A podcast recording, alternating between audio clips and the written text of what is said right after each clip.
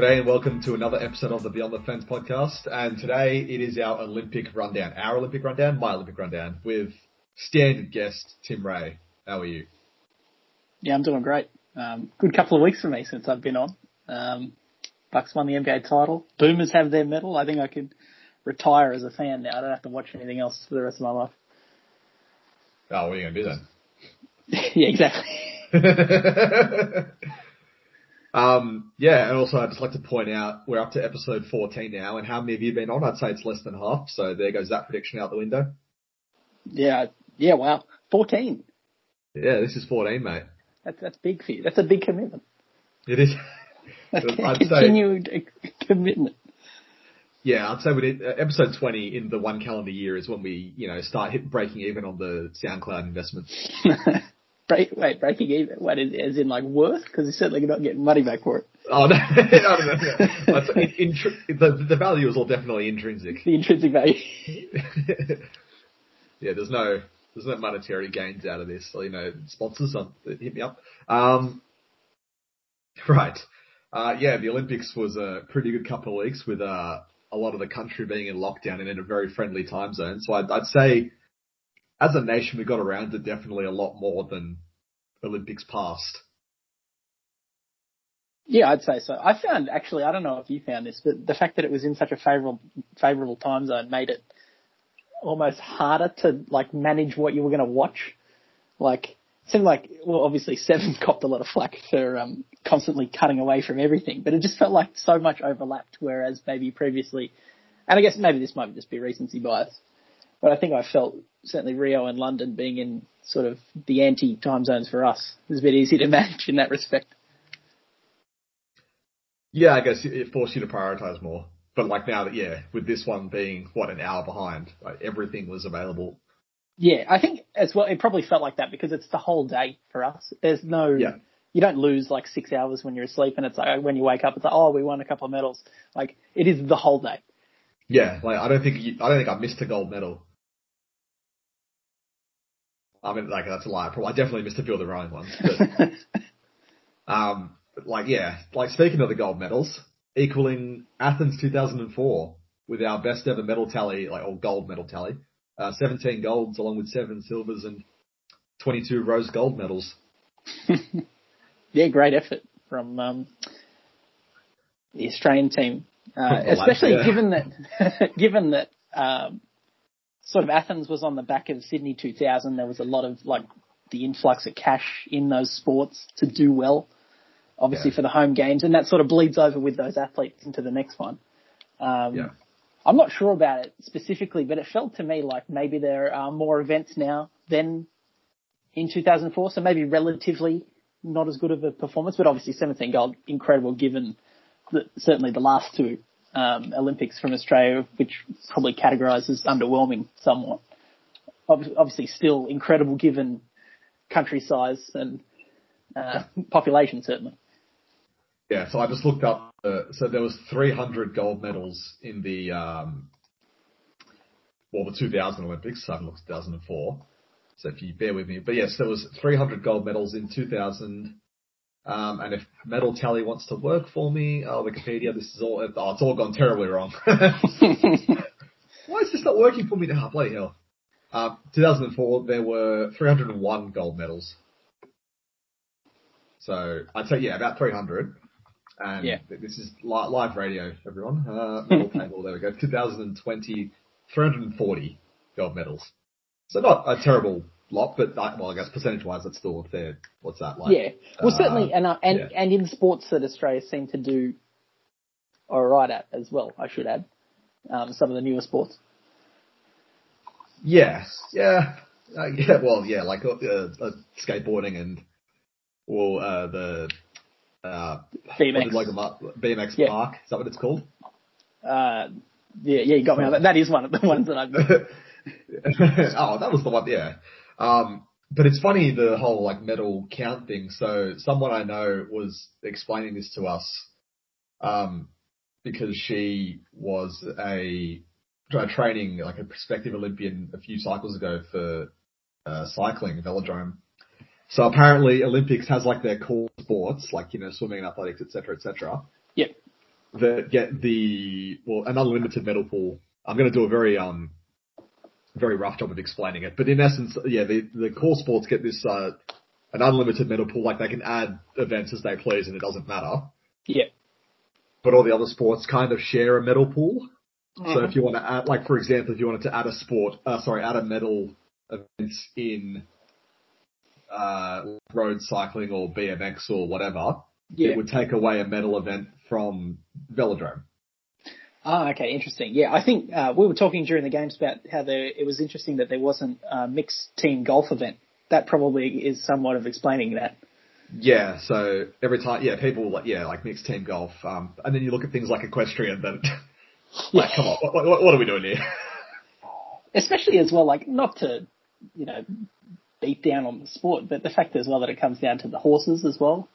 Well, the beating down is the exact nature of the sport. Have you not seen the video of the?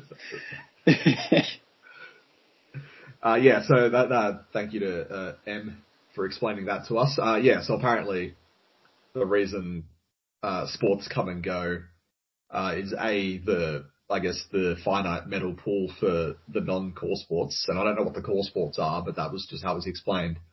Um, and then also, I guess B is the uh, host nations not bothering to build infrastructure for certain events like if that they don't already Yeah. possess. So like countries that aren't that don't have cycling programs aren't probably going to build velodromes just for you know uh, two weeks of velodrome oh, activity well, yeah. or like well, I mean, beach volleyball. you you see uh, Athens, um, probably the primary example of that. But you hear it, you hear years on about how these Olympic venues have gone completely unused um, and just completely into Well, decay. Yeah, well, that's why Sydney was such a, um, you know, the opposite. Because the Olympic Village, I think, is now Liberty Grove, isn't it? Yeah, and then I So- mean a lot of the stuff is still being used, and it's all still world class. Um, Yeah, so I live, well, not anymore, but, um, you know, my family home is about two minutes from the, you know, the aquatic centre where they had the water polo, and that's a pretty world class venue to this day. Like, obviously, Olympic Park is still a fairly, like, for all its pitfalls as a social precinct and like the getting to it and all that, the actual facilities there are still pretty good. Um, even Yeah. if there is only one train station. But yeah, I think Sydney did a better job than a lot of other host nations or host cities in mitigating the immediate economic shortfall of hosting the Olympics. Or like the long-term effects, I guess. yeah, You know, I'd like, say yeah, so. I mean, I can't. Wasted infrastructure. I don't think we can speak as like closely to the other cities, but like certainly I I know like Athens, that Athens example is brought up constantly. Well, Um, even Rio, and that was on the, that was Yeah. the, the most previous one.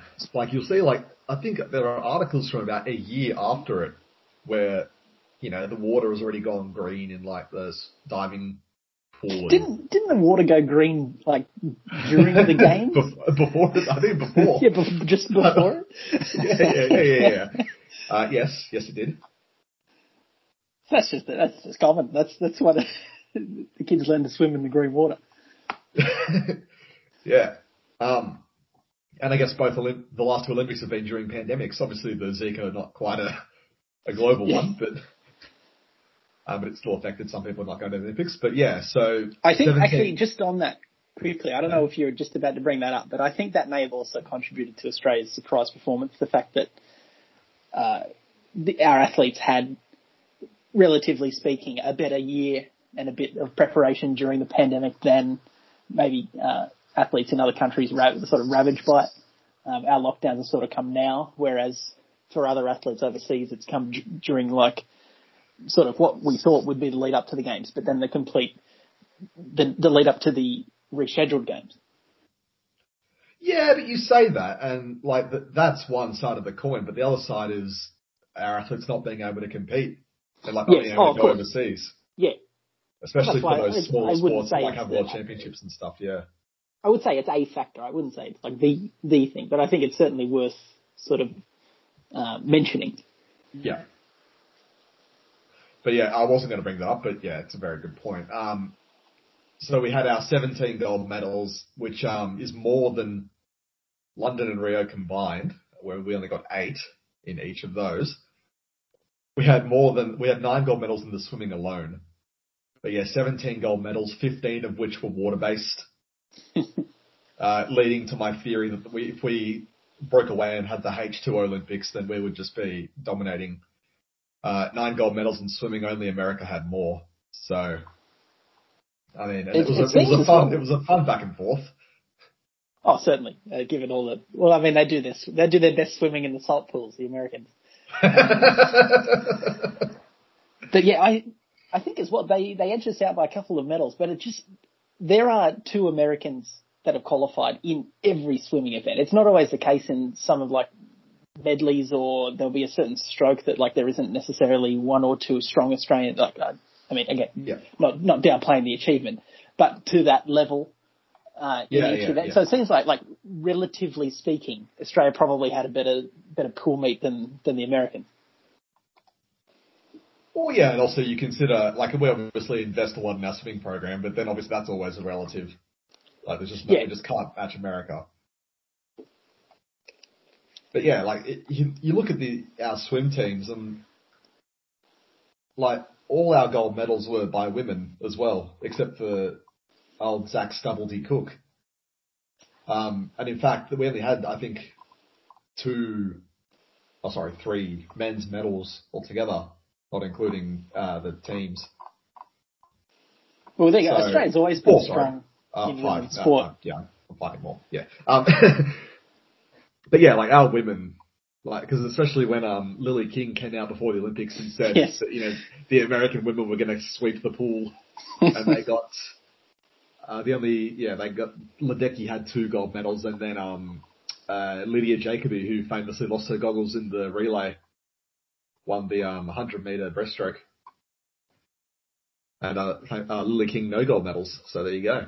I mean, yeah, you just, you hate to see it, really. You, you, yeah, you absolutely hate to see it. Yeah, I've always thought we should have just, you know, if we cancel, because our men's swimming program has been nothing but disappointment ever since like the James Magnussen era. Well, I mean, I, I don't think you can say that given that Rio um, didn't the individually the men actually outperformed the women, didn't they? Because we had Mack Horton win the 400 meter freestyle, and then Kyle Chalmers won the 100 meter freestyle in Rio. Fair, but that whole Olympics was a disaster. So, but no, incredible um, result for the women, especially in the pool. And I think it's sort of reflected that you know Australia's always been um, strong in women's sport because, I mean, it, granted, it's it's not enough, but it is funded much better than other countries. Um, yes. Yeah. So then you sort of re- reap the rewards there, certainly. I mean, not to, again, not, not, not diminishing achievements, but like that that is, that is a factor playing there. Yeah, yeah, and obviously, yeah, nine of the seventeen golds were in the pool. Uh, six other water-based ones, including two in canoeing, two in rowing, and two in sailing. Um, I feel like sailing is just sailing's like the aquatic equestrian, isn't it? It's it's only people. and like you know, it, like the guy won the like won the gold like a day before the last thing. It was just yeah. Why even bother? I guess they have other medals to sort out, but like, and the and the fact that he'd won it on a race that the IOC had decided not to film like they, like they, why, why is an, why is an event at the Olympics not being filmed? Yeah, I don't, I don't know. That, that's such a, the IOC are like, I mean, I get this out of the way early, but they, I, I know they're trying to quote unquote protect broadcasting rights, but they, they go to a ridiculous length to the point of which it hurts them. But yeah. You're, you're referring to, I guess, the sharing of highlights. The sharing, I mean, I, I cannot stress enough how integral that has been in the global popularity of the NBA. And other sports just don't seem to, the NFL as well, they just don't seem to understand that this is how you, you this is how you get people to watch your product. Yeah. Oh yeah. So like, it's so easy to find highlights of yeah, NBA and NFL online, but like yeah. if you wanted to like get a, an EPL thing, you like, you're pretty much blocked straight away. Yeah. Um, or everything's geo blocked is the other. Yeah, that's that's the big thing as well. Like all these accounts that I follow, obviously American sports accounts for the for the NBA and the NFL and whatnot. Like they're posting these Olympic highlights via NBC, and it's just grayed out. I can't can't Yeah. see it. I've got to search for you know ten minutes to find a replay of something if Channel Seven haven't tweeted about it. Um, it's I mean it's just the the battle every four years. Yeah, yeah. Um, we just need more water-based events, I think. Bring more, and when Brisbane's hosting 2032, we need, what, what, can we have? We can have the something. I think something at the uh, the theme parks. You know, something at Wet Wild. Something at a theme park. Well, remember um, remember that Im- uh, that image of Suncorp when it was flooded No, I don't. a couple of years ago, where the the water was legitimately up to like the the fence, and then the stands. It, look, it was just looked like there was the if you replace the grass with a pool, that's what Yeah. it looked like. So like we can fill Suncorp So- again, and then so have another water based they- event. Yeah, well, so what you're saying is when they inevitably try and introduce rugby league into the into the Olympics, It can be water league, it could be aqua league. Yes. aqua aqua league. That's way better. Yeah. And who? Oh, let's thought. Who's the best player at aqua league? Uh, Kyle Chalmers. Oh, I was thinking more an actual rugby league player. We could just get the the water polo players. Actually, I mean, yeah, Blocker Roach's Blocker Roach's son is a water polo player. He's made for this. There, you go. Maybe a Chris Sandow chip and chase in the water. A flicking freestyle after it. I was think I was thinking someone like um maybe Daly Cherry Evans because he's got a long neck like an eel, and he's also you know he's he's Snake the Titans, so I like he'd do quite well in an aquatic environment. Anyway, let's let's move on to the. Well, we're going to try and cover as much of it as possible, but I think we're going to spend a fair chunk of time talking about the the one event that we both cared about far and beyond above uh, anything else yeah. which was clearly the artistic swimming. uh, no, obviously the basketball. Um, and I tried not to make this a basketball podcast, but I think the last four episodes have been basketball related. So what can you do? I think it, basically every time. Oh, we talked about F1 once, but every time I've been on, it's been about. Well, uh, trading cards. I guess that's technically basketball. That's also basketball. it's an extension. but yes, the boomers and the well, and the opals as well. We'll talk about both of them. But I guess obviously starting with the the big one, the boomers finally medaling in their fifth bronze medal game after their first entry into the Olympics in basketball in 1956. When they had uh, the stat keeps being thrown around, I think it was 300 registered players to to now this quote unquote golden generation finally breaking through for that medal. What what does this mean for Australian basketball? But I mean, it's almost indescribable how much it means for. Good, yeah, good answer. Nice cop out. I mean, every, every, every, everything, past, present, because it's the. There's not, not a lot of times you can talk about sort of, the, especially in basketball as well. Like it, the Bucks won the championship recently, but they've been building to that for eight years. The Boomers have been building to this for longer than that. It's been generations and generations of players, and At least 30 years, you'd say, like the Andrew at least since '88, where they first made the, the fourth. Uh, the, I was going to call it the fourth place game. That's that's what it's been for us. the bronze game, and- yes. yeah, and just building on that. Um, and then, I mean, I can't even begin to des- describe what it, when this is a moment 20 years in time. When the boomers are maybe looking at winning a gold, like they'll look back at this, like this is the moment that it became, you know, possible. I mean, it's, again, you said it's a cop out, but they- they'd sort of, a, you can't put an accurate description. I can't wrap my head around what it actually means. Well, if if nothing else, it's momentum, right? Because for like ten years now, we've been, I guess, sold this golden generation of Mills, Ingles, Dilly, uh, Dellavedova, um, Baynes, Andrew Bogut, you know, those sorts of guys. Yeah. So we've we've been fed this narrative for yeah ten years now, and it's it's it's spawned, I guess, the mini next generation, like like Exum and Simmons and all those guys. but it's also generated a lot of momentum for the NBA and the sport in general in this country and youth participation rates, etc. I'd say for for all of that propaganda and all of that marketing for that team, that Boomers team since basically 2008, for them to eventually walk away empty-handed would have been kind of a gut punch for the program and for the sport and that generation. And I don't know if it would have set the program back. Yeah. But but the, this is only going to inspire a whole new generation. It's just going to exponentially grow, I think. Yeah, I'd, I'd, I'd agree with that. Like, you don't.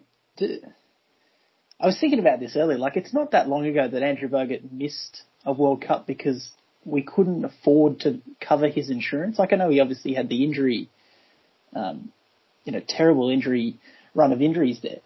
But think about like he he couldn't play in a major tournament because Australia, and this was the story given for the behind the scenes, not really privy to, but like he couldn't play in a major tournament because Australia couldn't afford the insurance on his contract. Like nobody was willing to pay that, so then he ended up didn't play. Like there, there could have been a scenario here where the Australian NBA players just just don't buy into this, and, and you see it with other countries, Canada for example. You don't always yes. get every NBA player wanting to play in these events, and the fact that, and it, again, it's it's built momentum. You know, the gay, the early Gaze, Heal, Longley, etc. Um, and now I think, like you said, the legacy of this generation is going to be Australian players want to play for this team. Yeah. Well, I mean, most of them do. We'll get to that in a second. Um, but yeah, I, it's almost un, it's crazy now to think that yeah, like I forget what tournament that was, but yeah, Bogut not being able to. I think was it the 2014 World Cup. Yeah, I don't, I don't remember. Um, but yeah, Bogut not being able to play because of insurance to now, like, and look, obviously it was ruined by the brawl with the Philippines, but NBA teams releasing guys like Delly and Thon, uh, yeah. to, to play, you know, effectively meaningless qualifying games. Um, that's, oh, that's I mean, in the context, it was absolutely, yeah. Yeah, but, and then, and then, like, I guess what happened in that game has probably, you know, stopped that notion for good. But, yeah. Um, but yeah, you're totally right. And Canada's the, the best example you can think of because if you like put the two programs and the two nations together, Canada absolutely is better than us from a pure talent perspective. I think and talent, talent with like the asterisks of potential in an in an NBA uh, yeah. sort of uh, mindset. Yes, I would agree with that. Yeah, but if you look at like who Canada has have got, you know, guys like Jamal Murray, Andrew Wiggins, RJ Barrett, Shai Gilgeous-Alexander, Tristan yep. Thompson, uh, current Piston legend Kelly Olynyk. you know, and probably others that I'm missing. But they, like they, all these guys, they will cut legit, they will cut NBA players like a long list of them. Yeah, yeah. They also yeah. have really, really a couple of decent Euro players, Kyle Wiltjer and um, and to that the Scrubbs. Yeah, the Scrubbs. But the problem with Canada is, and it's it's every tournament that comes around, it's always you know the relationship between basketball Canada and most of the star players. Yeah, they like just have it. Yeah, that that as I said, that could that could very well end up being the the legacy of this run of boomers, as you called it, the the golden generation. And again, the fact that probably moving on from that, the fact that they were able to show up and compete at such a high level. Um, like you said, I'm so glad that this this run, of which we're probably at the ta- I mean, already Bogut didn't play um, this time round, and maybe he plays if Tokyo went ahead as originally planned, and then, you know that sort of sucks because he's a huge part of this this run. Um, but it, it's it's great to see that payoff for uh, Patty yeah. Mills, Delly, Ingles, Baynes because they've had such and as well given the agonising sort of defeats uh, certainly at the, at, in Rio and at the World Cup in China. Um, arguably Australia could have won the World Cup, which again that would have been absolutely insane. Um, but yeah, yeah, yeah. Like regardless of what you think of Andrew Bogut the person, like Andrew Bogut the basketball player, absolutely deserved this run. Yeah, that, oh, yeah. yeah, that those that shouldn't be mixed. He's absolutely a part of this. But you also like Andrew Bogut's part of this, but then also like obviously every every like you know half basketball fan in this country has seen the Andrew Gaze video. Yep. And when he and when he says, you know, selfishly I feel like a part of this, and it's like, well, yeah, because there's like all the time, like whenever Mills is interviewed or whenever Delly's interviewed or Joe or whoever, Yep. and they always bring up like you know the legacy of the guys that went before them, and this quote unquote boomers culture and how it's you know embedded in history with the Yeah. guys like Gaze and Heal and Longley and Radke and Bogut and you know whoever went before them. Yeah. So so for Gaze to like so humbly, I guess humbly put that it like it it's not selfish at all because you know this Absolutely is not. absolutely a it's absolutely a, a culmination of you know basically 40 years of of uh, of building this country's basketball program from Lindsay Gaze of the early days of the NBL to basically being on its knees in the in the early 2010s to to where it is now when it like I don't have any official numbers, so it's probably one of the most highly participated youth sports in the country. Yeah. Um, and it's it's reaching you know, it's reaching almost like you know douche culture status of like jerseys, like you know like bas- like we we often make the distinction of basketball culture versus basketball, Yeah. And how we both feel like like both of us anyway. A bas- we, we're fans of basketball. We're not necessarily fans of basketball culture. Yep. Maybe because we're just too white for that. I don't know. Uh, we're, we're no Billy Hoyles, but I know I have not seen that movie before you ask. Fe- featuring uh, the, the Bucks own Marques Johnson. Um, The original MJ, yes. the original MJ. But but yes, uh, that that gaze moment was was special, and especially when he talks about how he, how he rang his dad before the game. Um, Yeah, yeah, yeah. but like you said, it's it's it's very rare that you can have, especially in, in sport and in team sport and in national team sport, at the, at the Olympics of, of all things, you can have that sort of through line like that. That like yeah, the these guys are here and they've won that medal because of every stride that someone has made in, in a Boomers uniform to that point. Um, Yeah. And Gaze is probably the, there's, there's no other like that because he's absolute giant of the game in Australia, and he's absolutely a reason why these guys are there. Like you, can, you I don't think you can deny that at all. Um, it's just yeah, it's it, it's mind-boggling to think of the enormity of it. Yeah, well, didn't I, I believe even I forget someone might have even quoted them like being quoted as saying that you know they first got into basketball watching Gaze at the well Gaze and the rest of the team at the '96 Olympics. Yeah, I mean he he carried the flag at Sydney 2000, our Yeah. home Olympics. He was the he was the athlete that they chose. Yes. Oh, maybe because the team was going to be so big and he was the tallest athlete they had. There's one of the, the flags be risen above everyone. Um, I, I saw yes. a photo of that recently. God, they had an awful uniform. That that reddish jacket was horrendous. I um, think the the um, the, the footage of um, Patty Mills and Kate Campbell carrying the flag, were- the the uniform will age much better than, than the Gaze one. yeah, but it's, we're going to look back at it in 20 years and our kids are going to be like, why are they, why are they covering their mouths? yeah, that's a that is a shame of this um, sort of period at the moment that you see this uh, having their moment and they've got they've got a mask on holding up the the medal. Yeah. I mean, it's a small sacrifice, I guess, in the grand scheme. of Oh, things. ab- ab- absolutely. But um, Yeah. but no, no, I agree. can, can Um, we talk about the game itself as well? No. I don't want to get copy, copyright struck, sir. I mean, we're not, we're not showing any, but I may be being a prisoner at the moment, but Patty Mills 42 points, 9 assists to bring home that medal is, is one of the greatest Australian performances ever. Um, By an Olympian. across any sport, frankly. Oh. Silence for effect. No, sorry, I'll be honest, I muted because I was coughing. I was like, please keep going. Yeah, so, uh, I think it, that game has cemented his status Uh, it's a the, yeah the greatest boomer of all time. legendary At performance. least. Yeah. Um, I, I was thinking about it as well before that if if the Boomers were going to win their first medal and it wasn't gold, you probably want it to be bronze, to be honest, because you go out there and win it. Yeah, yeah, yeah, yes, exactly. I'm glad you raised that point because I think I've said, I've always thought that it's look in the moment, Yeah, like sorry, long long term, obviously you prefer a silver, of but course. in yeah. that in that moment, it's almost better to win the gold, the win the bronze medal match than Yeah. to lose the gold medal match, just for the sheer emotion of being in the moment. If if you watch them on the on the dais, um, the French team and the the US team, there was a very stark contrast between sort of emotions.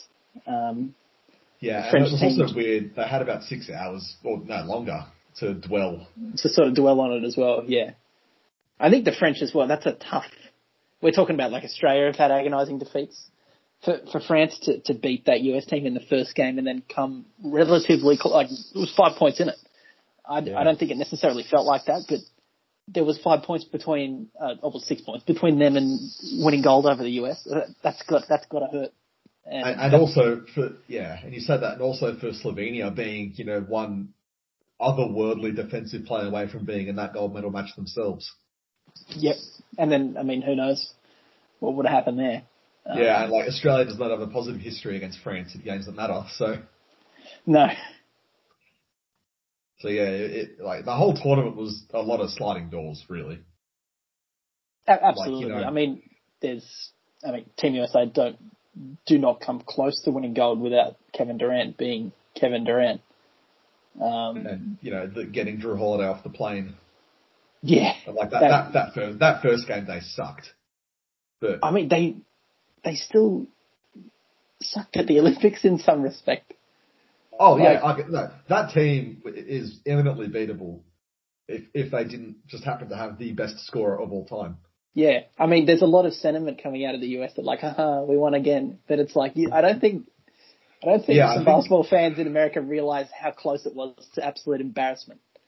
Yeah, I, I tweeted something in the aftermath about victory laps, and I'm trying to pull it up.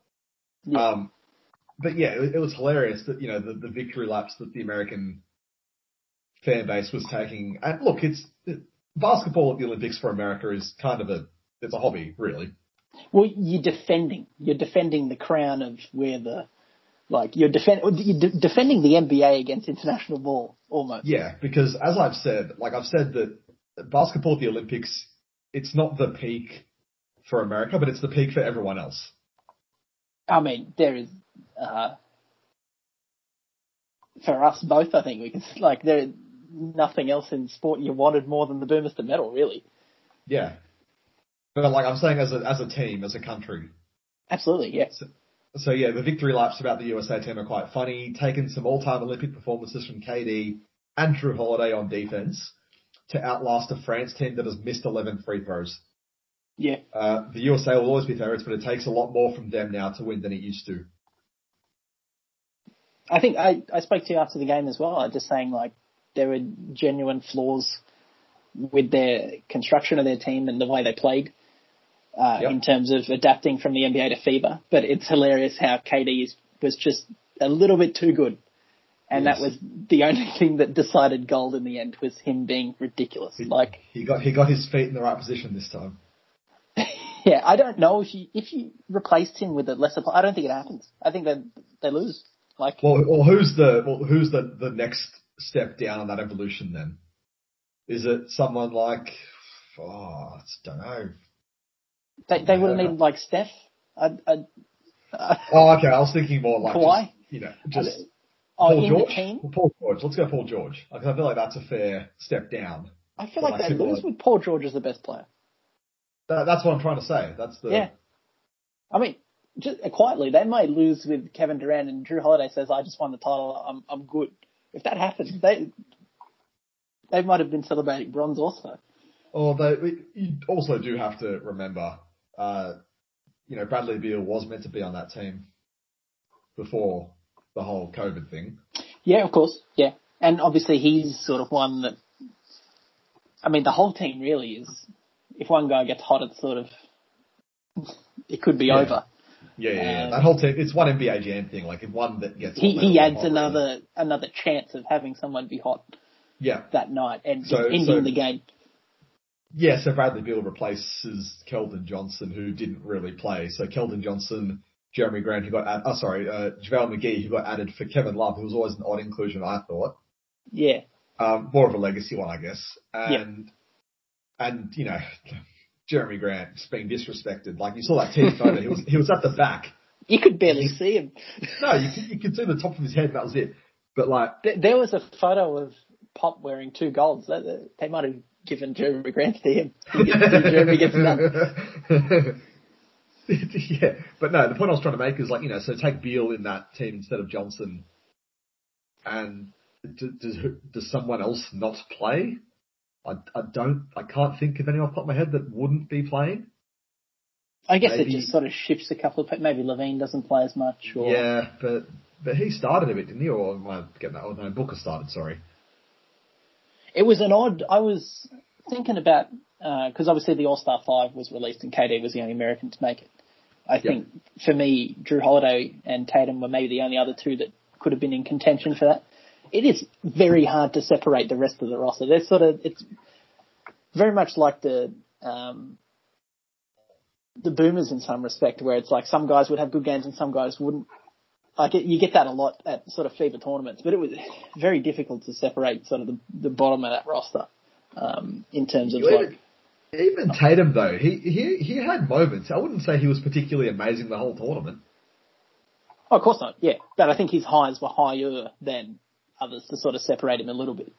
Yeah, Uh, yeah, yeah. No one else like yeah. Tatum got hot in Yeah. the game against us, Yeah, and then like it was kind of a follow me thing.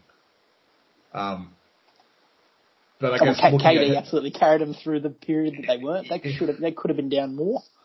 yes. Um, but yeah, looking ahead to Paris, back back on the Boomers. Yeah, Um, it's only three years away, so that's I think something that people forget. You know, it's a shorter Olympic cycle this time. it's it's not an eternity away, and we'll also get the the World Cup one year before that as a sort of sort of Yeah. curtain raiser. Yeah, So, Patty Mills will be 35, I think, if my maths is right. Um, Joe Ingles, 36. Uh, Aron Baynes, 37. yeah, I'd say, given what's just uh, been announced with Baynes um, and his injury, Oh, unlikely sucks.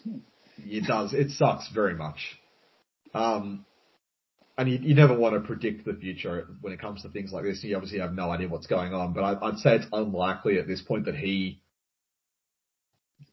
he makes it to Paris, which is a Yeah. shame because Yeah. we- uh, look, I don't know. Like it's it's very possible this is just like he, he's out a year, he rehabs the hell out of it, and he comes back The like fine. Yeah, Um, but nerve injuries are always a weird one. But because it's a shame because I feel like out of all of them, he's as good a chance as any to keep playing just because his style of play is so ageless. I mean yes and. I mean. Patty Mills is going to be there for sure. I think. I don't. I don't think there's a question. Sorry, I didn't. Sorry, I didn't say it was a better chance than Patty. I'm just saying Okay. Yeah. as good a chance as. Yeah, I mean, I guess we yeah. didn't know how serious it was until the sort of the Shams tweet came, and it's like, wow. Um, Yeah, well, that's why I'm like not sure anymore. yeah. I mean, I share that concern. I, I don't think you can pencil him in. Certainly. I mean, But but you'd say Mills will be there, Ingles will probably be there unless I think so, yeah. And then the other golden generation member, Delly. It, look, it's it's funny because he's the he's the youngest of all of them. it's been rough. Uh, but the the down and look, we don't know how much of this is injury related with the concussions, but Yeah. But like I went so before the bronze medal match, I'd say a day before, I went and I like in my YouTube recommended was Australia versus uh who was it Serbia I think from Rio. Um, and I went, I might have been Lithuania. I forget who the game was against, but we, I watched the highlights of that game, and, and Delly was just on fire. He had like five threes, and his form was so much better. And I'm like, where's this guy? Like that guy was getting double doubles on the regular in Rio. Delly was ridiculous in Rio, and I, looking back now, knowing that there's probably not going to be another peak, like that was his absolute career best play, was that little period there after Yep. he'd won the title. Um, he, he had 11, 6 and 11 assists, and he was plus 5 in the 10 point loss to the USA where they only won because LaMelo hit like nine threes. Lamelo. Oh. oh, Yeah, fifteen-year-old Lamelo ball was out there. maybe if he'd been there, we would have won. Um, but yeah, Delly was ridiculous at the Rio. That's why he just signed the Bucks deal then as well. It's like, oh wow, look, look, looking really good. Um, I think whether he's there in, I, I wouldn't rule it out completely. Obviously, it doesn't look great at the moment. Um, but yeah, but people are will do- genuinely will- worried about his NBL stint now. Off the back it will. I was about to say it will depend on how he goes in the NBL, and I'm sort of maybe a bit worried about that now. We'll have to see. Um, yeah. because you you brought up those couple of games that he played for the Boomers against uh, Japan and the Philippines a couple of years ago. They were pretty rough too, and he was playing alongside NBL guys, and he looked worse than some of them. Well, maybe Um, that's the reason that Delly and Thon were in those games because they were just basically NBL players now.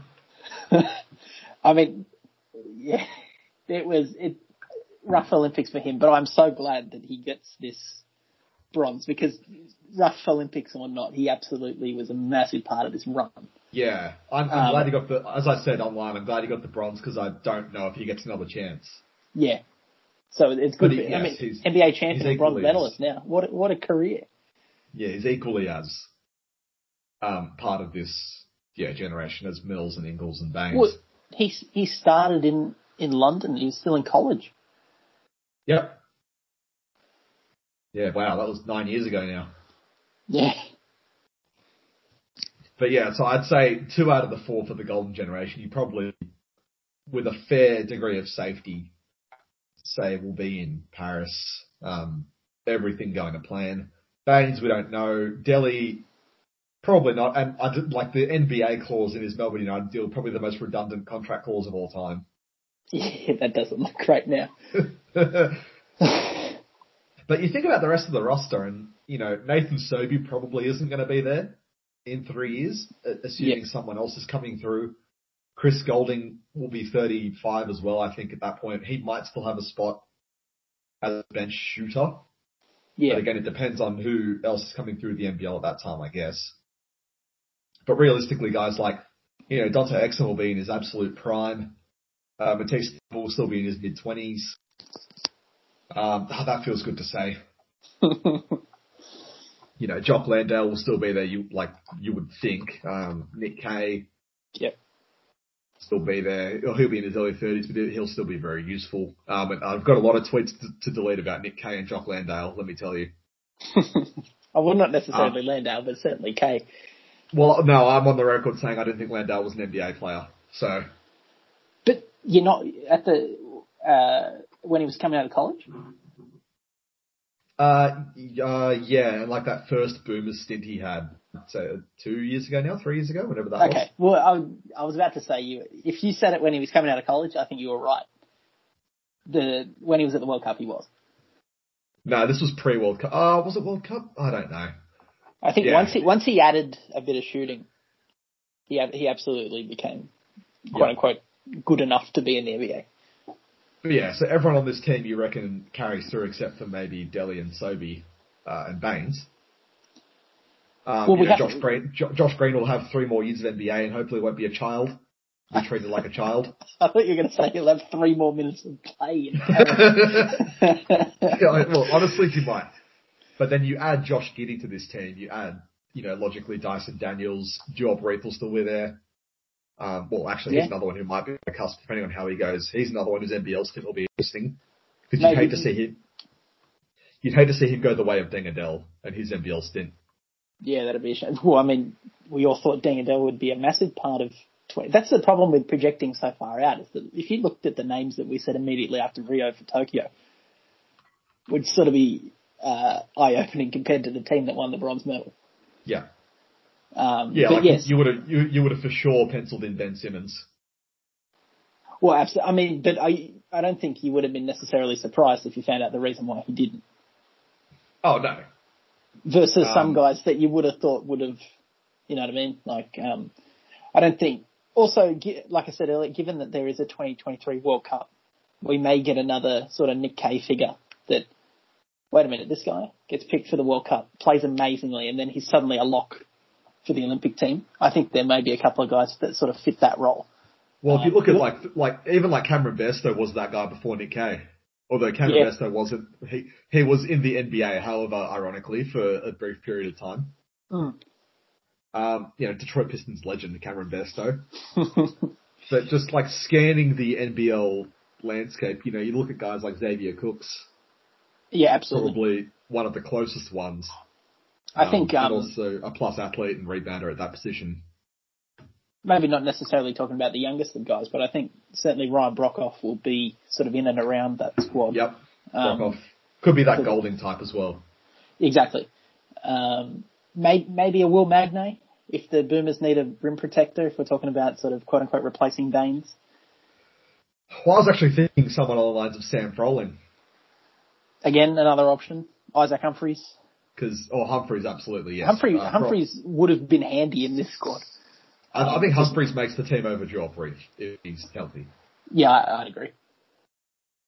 Um, but yeah, Sam Froling as well is like 20 years old.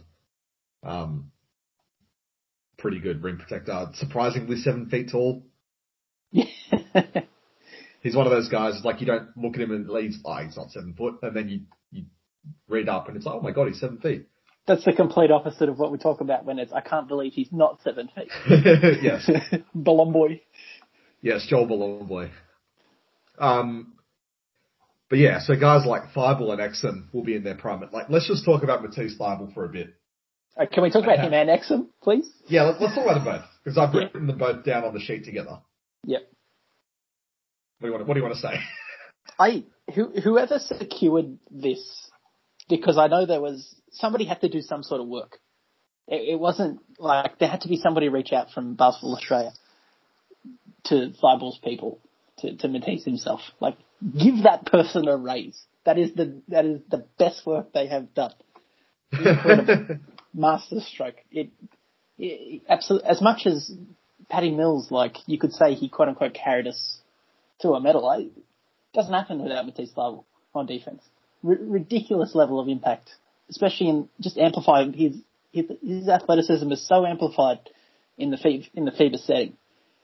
Um, those the way he plays the passing lanes, steal and dunk. How many of those did he have? Seven, eight, nine over the well, tournament. he, he led the Olympics in steals with 18. yeah, three game. Yep. Um, But then, like, you, like the game against Argentina, it was hilarious how much more athletic he was than anyone else. You you and I were getting annoyed that he wasn't that Joe Ingles wasn't trusting him enough to throw those lobs because he could. No. Yeah, well, and like you'd think Ingles would be used to it throwing lobs to NBA players, like someone else you understand, Yeah. like someone else, like if, like you know Nathan Sobey's not used to throwing lobs to guys with NBA athleticism because he's playing with like Jason Cadee. But, but also, yeah, we have to have to point out as well. It wasn't just the defense. He shot forty two percent from three. Like, Mhm. gra- granted, he didn't take that many, but like that's sort of the if there was to be a big knock on his game in the NBA, what's sort of preventing him from maybe reaching the next level? That's one of them. And then he, I know, obviously short of line, but forty two percent, like you Yeah. couldn't ask for much better from. I, I don't think I was expecting him to be this good. I, I was expecting him to be good. I didn't think he'd be sort of this impactful. I mean, he was plus 30 against Slovenia. They won by like 14. I think the the key part with Thybulle was, and it was evident in the vlogs and the interviews and everything that he did, Yeah, was all the intangible stuff and the buy-in. And like, yeah, absolutely. it's a it's Yeah. a cliche, and we talk about oh boomers culture and you know whatever that means. It's real. But It's it's more real than heat culture. yes, There's, there's nobody real, getting it's more real than culture. It's more real than culture kings. Boomers culture trains at 10 a.m. They don't need to get up at 3 a.m.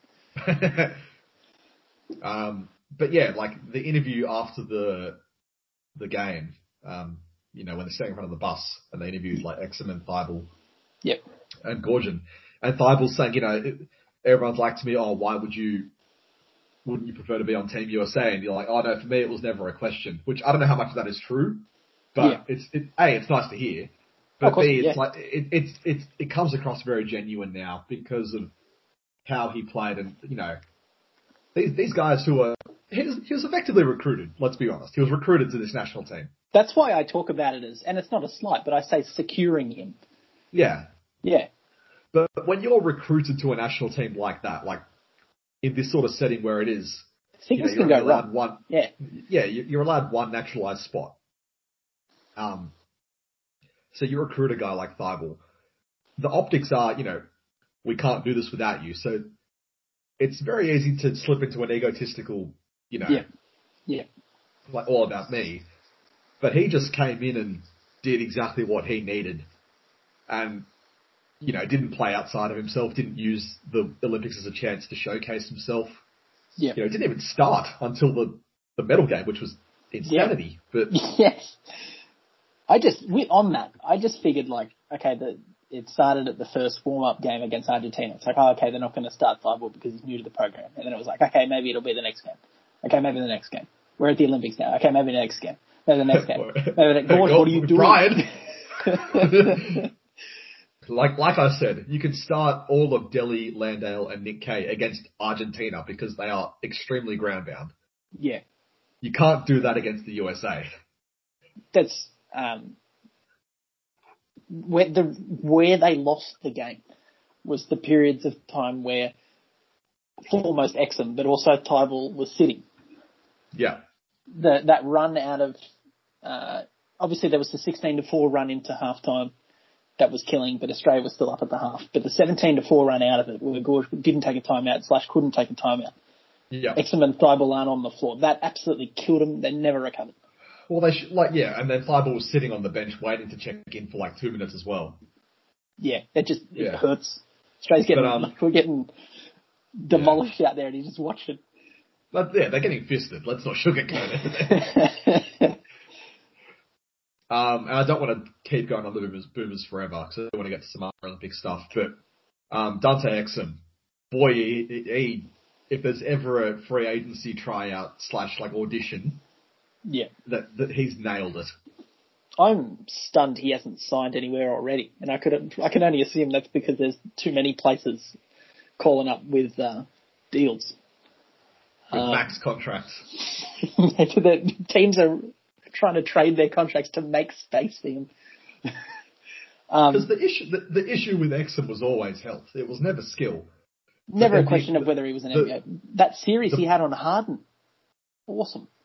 The the burst that he showed in the Olympics Yeah. on both ends, you know, staying in front, drawing charges, Yeah. defending well, and then that oh that dunk against Argentina where he got beheaded, Oof. somehow not a flagrant oh what what's called uh, uh, unsportsmanlike foul, and I was like oh Dante's Yeah. back. he it was it's funny like you could see him as he played more minutes for the Boomers and every game went on. He got better because he was feeling it again. I'd say he yeah he, More he control. struggled against he struggled against Italy I'd say, but then after Yeah. that game he grew into it very well, and it's always like. You're, you're really happy for a guy like Exum because his career has been so stop start, and then yeah, he could have easily just taken this Olympics off to focus on his body. yeah, Um, and then, but he's rewarded that sacrifice, you know, because let's not forget his injury trouble started at the uh, not at the Olympics, but playing for the Boomers. yeah. Was that against Slovenia? Oh, I, I- I, I don't remember. Maybe in like a was it, it was a warm up game, wasn't it? It was a yeah, yeah, yeah. It was like on like Yeah. some grainy 144p feed. Yeah. So like in that Um, respect, like you can't blame him if he never wanted to play for the national team again. Yeah, Like, but yeah, just he he ended up he finished the Olympics shooting fifty seven percent from the field and sixty percent from three. And then, as I was saying earlier, that Team USA game that Australia lost handedly, he he was plus one in his like twenty minutes. They they, they Uh, didn't lose when yeah. he was on. just just uh, in August 2015, Exum sustained the tear of the ACL in his left knee while playing for Australia in Slovenia. There you go. The exorcism. The exorcism. Oh no! oh my yes. god! but yeah, I'm he, an NBA deal's coming. Yeah, like and he, he You, looks you good, take him on, like take him on the Bucks, wouldn't you? In a heartbeat. seven days out of seven, twice on Sunday. yeah, if the Pistons didn't have like a million young guards already, I'd totally take him on the Pistons. That that would probably be. I mean, speaking Bucks specifically, my only thing would be like maybe he's a little bit of a risk. But God, he looked good at the Olympics. yeah. Uh, elephant in the room. I don't. I don't want to hear anything. If I think if this is what I think it is, I don't. I don't want to hear anything about it. What, Ben Simmons? Yeah. and like, I just want to briefly bring up what Gorge said. Yes, I think That it's, that it's, it's, if yeah, that should be brought up because I found that. Um, yeah, if there's Yeah. one thing that encapsulates, I guess, how I felt at least without realizing how I felt. yeah. You know, Gorge saying he wanted, and not even for the medal and like this, the what he brings to the team on the court, but like to bring him in. That's why he wanted him to be part of that culture for the carry on of the legacy to the next Olympics. It's why it was so important to have guys like Thybulle there, like Josh Green and Exum, Yeah. uh, like Landale, all these guys that are, you know, effectively the, the torchbearers for the next generation. Interesting why that couldn't have been Josh Giddey just just quietly, but anyway. Yeah, oh, well, yes, just like, yeah, well, Giddey uh, should have been there, but hindsight, whatever. Um, Also, but in saying that, awesome that he got to have the draft moment. yeah. yeah. But, But yeah, I would have pre- I would have preferred him at the Olympics. Yeah. But yeah, Ben Simmons, like, unquestionable what he would bring to the team from a basketball perspective. But I think he's only, like, he's the only loser really out of all this, out of not being there. I've just tried not to think about it really. If if he doesn't feel like he Yeah, wants and to look, play I- for the national team, so was- be it. Like I'm not. Yeah, and I was annoyed that he was trending because I was like, it's not really about him. You you don't need to. This it happens in tennis as well. In Australian tennis, you don't Yeah. when the it takes away from the guys that did this and the you know the they've won the bronze and whatever. We don't need to bring up Ben Simmons at this exact moment. It happens in when Ash Barty's won Grand Slams. People bring up Kyrgios and Tomic and whatever. You don't need to speak about any of those. The person that had the moment, let them have it. Yeah. Um, and that we say that as big fans of King Kyrgios. I've got, I'm, I'm a big fan of all ten, all Australian tennis players. I don't like, I don't need to pick sides. Even Like, Bernie. um, even Bernie. I mean, uh, okay. Yeah, but also on Simmons, like like you said, there there is an element of annoyance somewhat that there with the sort of flip flopping. You never sort of get a clear message on whether he's playing or whether he's not. But I've sort of I've made all. I mean, not that I needed to make peace with it, but I don't. I don't really care about it anymore. If he's going to play, that's cool. And if he's going to play, I do have some sort of worries about what that sort of looks like. Certainly not defensively, but offensively, what that sort of looks like given um, sort of lack of shooters, I guess, that we sort of have, or you know what I mean? Um, Yeah, it's probably I, I worry, in ball, I worry yes. more about that side than everything else. But yeah, Yeah. if he's not, if he, if he doesn't want to play or he doesn't end up playing for whatever reason, that's fine. Like it's the Boomers are still incre- like awesome anyway. like I don't, Hmm. yeah, Uh, let's quickly touch on the Bulls because I feel like we have to. yep, Uh, disaster campaign, you know. not ideal. Uh, the absolute polished turd getting into the elimination rounds, Yeah, you know. Losing to six, that was a like, cool moment, uh, but like yeah, yeah. the comeback being that was a cool moment that they were playing the clock. Yeah, yeah, yeah, yeah, yeah. That was certainly the highlight of their, But um, Olympics. But yeah, not so I not feel great. like I feel like what people didn't realize is how good of a team Belgium was. Yeah, well they have um, Emma uh, Beesman. Mess- yeah, Meesseman. That's it. Yeah. So Belgium was sixth in the world, and Yeah. um, uh, who, who, China were ninth. So two other top ten teams, like you know, top ten in world basketball isn't as impressive as other sports, but still top ten. Uh, but then yeah, losing both of those, and then t- taking, you know, the the frantic scramble comeback against the the 23rd ranked Puerto Rico, who were basically just playing shithouse trying to stop us from getting through. Yeah, I didn't like that. when they took the three at the end. Oh my god, come on. Where's the where is the Olympic spirit? yeah. But just on the opals, and I've, I've said this many times, I don't want to dwell too much on them, but this program, it seems like they've got one plan and it's, it's the plan they run with or without Cambage, and it's Yeah. feed the ball to Cambage. And if she's Yeah. not there, well, we'll feed it to whoever's meant to, like, it's her. Yeah. And that's like, that's our offense. Uh, and it's gonna work. Except when it doesn't, which was every single game. Yeah. I mean, I Yeah. I don't watch a ton of opals. Um, usually only watch them at the Olympics, and even then, sort of sparingly, depending on sort of like what's going on with other events. But like, I think you brought up to me that you know the opals are the second best team in the world, but to me, like, they're the second best team in the world when they have Liz Cambage. When they don't, like, Oh yeah, when they don't, they're middle of the road. yeah. They're Um, probably like a, a, a back of the top ten team.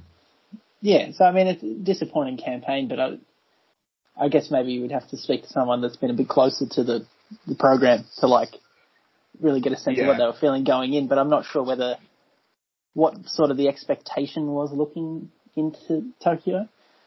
Well, they were the more successful side of the basketball campaign, medal wise. Mm. Um, obviously helped by having Lauren Jackson for several years, but Penny Taylor. Penny Taylor.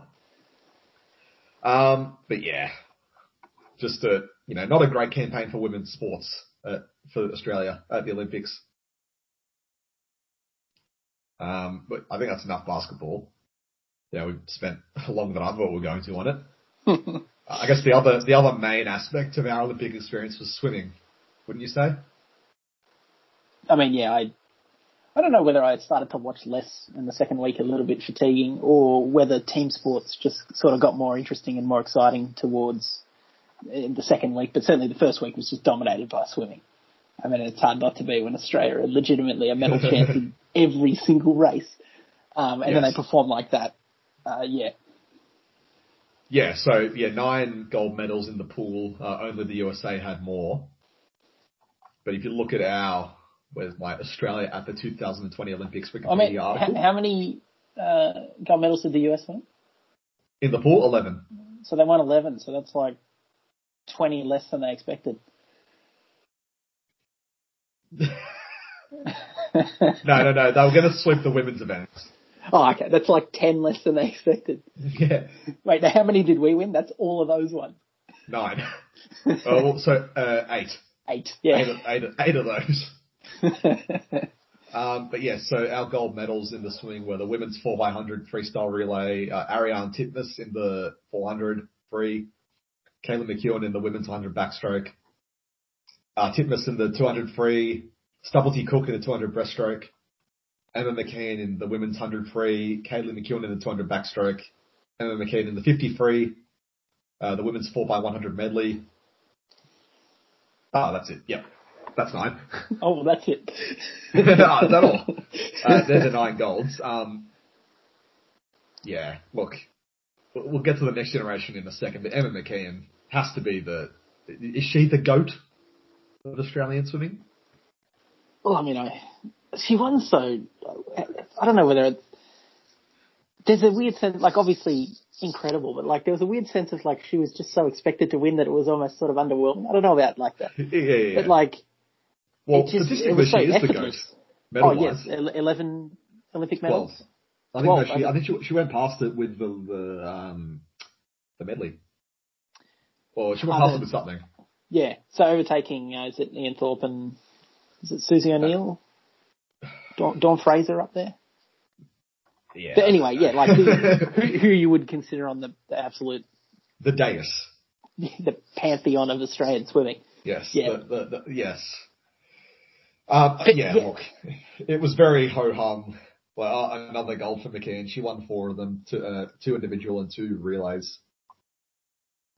Just you know, yeah, as expected.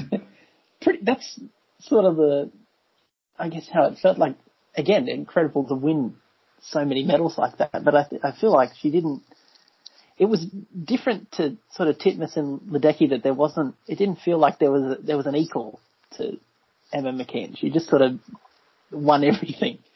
Yeah. So she also had three bronzes. She had bronze in the mixed four by one hundred relay, which we'll get to that in a second. Uh, yeah, no, we'll get to that in a second. Uh, she also had a bronze in the 4x200 freestyle relay and the 100 butterfly. So, you know, an individual bronze. What what are you doing there? How dare you? That, that's I what think- this country's paying for.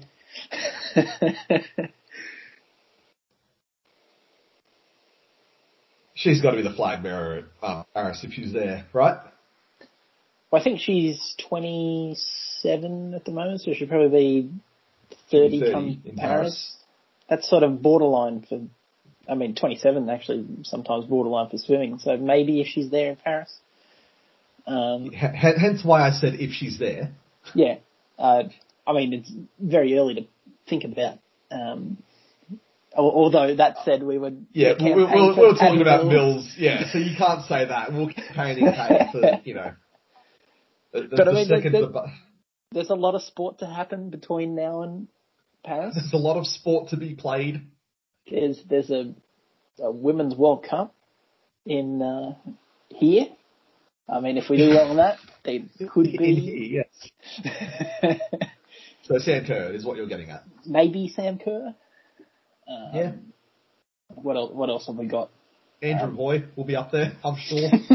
yes, there'll be people calling for him and his what it'll be his ninth Olympics. His his 24th Olympics, yeah. Um, I mean, yeah, Jess Fox maybe. Nah, she wasn't born. It doesn't count. Um, yeah, yeah, probably, yeah. Ash Barty maybe. Although Vic tennis. The redemption tour. the Curious. Redemption Tour. Uh, Oh, it'll be it'll be Kyrgios and Ben Simmons. The only the only thing I may Was say, devices flag bearing. I know that. Um, Cate Campbell obviously carried the flag Yeah, for this Olympics, but traditionally swimmers don't because their events are Straight away. you know front loaded. Um, yeah. I think I'll say also traditionally they don't, you know, back to sports. I guess yeah. I'd have to look at the uh, the flag bearers to be honest, but um, yeah, that too. So maybe that might be a thing um, Yeah. that leads to, to someone else. But but yeah, I don't I don't have an early pick as much as I did for Patty Mills. Maybe we'll get Patty Mills to carry it again. Carry, it again. Yeah, yeah, yeah. Um, yeah, but how good that next generation of stars looked. Like, you know, the McKeowns, the Stubblety-Cooks, the, uh, Ariarne Titmuses of the world. Yeah. Um, I think it was, uh, if you remember back to Rio, there was, Australia had incredibly high expectations in, in the pool, given that they'd Yeah. had like their best, well, maybe this is wrong, but they, I, I feel like it's right, the, they'd had their best performance ever at a, uh, or in a long time at a world championships like the year before. However, I'm reminded each time we watch the Olympics that the American swim team do not peak for the World Championships the year before the Olympics. Um, Yeah. So that didn't that didn't turn out too too well for the swim team in, in Rio, only bringing back three golds, wasn't it? So two individual and then the women's relay. Um, Yeah, I don't know. Yeah, they had eight altogether. So, but but this time, wow, the the expectations paid off in basically every race that Ian Thorpe said that we were going to win. We win because Yep. he he is the Tony Romo of Australian swimming. He wow, what a performance from him as well. Like he should have got a medal. What a what a call. Every time he called it, it happened. Yeah. but yeah, the uh, the Titmus. Yeah, Titmus is that- what that for me Titmus, yeah. Yeah, I think because you've got that sort of two great two greats going at it, and Yeah. then obviously the um, everything sort of surrounding it out of the pool. Um, Yeah. Just Oh, yeah, yeah. that so the- much. D- Dean Boxall and Yeah, and then salty Americans on on the internet, um, and and the fact that that was the first, yeah. uh, other than other than obviously the relay, um, but that Well, was that's the the first. first ever Olympic uh, or World Championship individual that Ledecky didn't win, wasn't it? Or am I getting that wrong? That's the thing with Katie Ledecky. Yeah, that sounds right. You can throw out any stat of being like invincible, and you'd believe it. Um, but yeah, the fact that the great, um, I mean, Basil Zempilas would tell you the greatest the women swimmer we've ever seen, um, Yeah. brought down, and then By a girl from little old Launceston. there you go, one for the Tasmanians. One for, yeah, one for the Apple Isle. But yeah, I feel like that set us off on a the set the tone, um, and that's why it's hard for me to sort of that was the moment um, of of the pool. I think I think I think it was hard to top that. Yeah, that whole rivalry really, and it like kicked off the whole Australia versus America, and yeah, it was just, it was a great week to be online. That was Yes. a great week to be Australian online. Yeah, because as as someone said, um, you know, America are just asking to be cyberbullied, and they've just happened to find a nation who's very good at it. Um, but the last thing I wanted to get on the swimming is the mixed medley. We need more of it. We need more mixed events in the swimming yeah, that was chaos. because you had no idea what was going on. Like who was like they'd No. be like half a pool ahead, but then like so I feel like, our- and obviously I'm our- a very yeah, casual swimmer watch, but like very, um, very novice, but I feel like the, So, the stra- the- nobody knows what to expect with the strategy. No, exactly. And like, so Emma McKeon was our anchor, right, in freestyle. Wasn't she? Yeah, she was.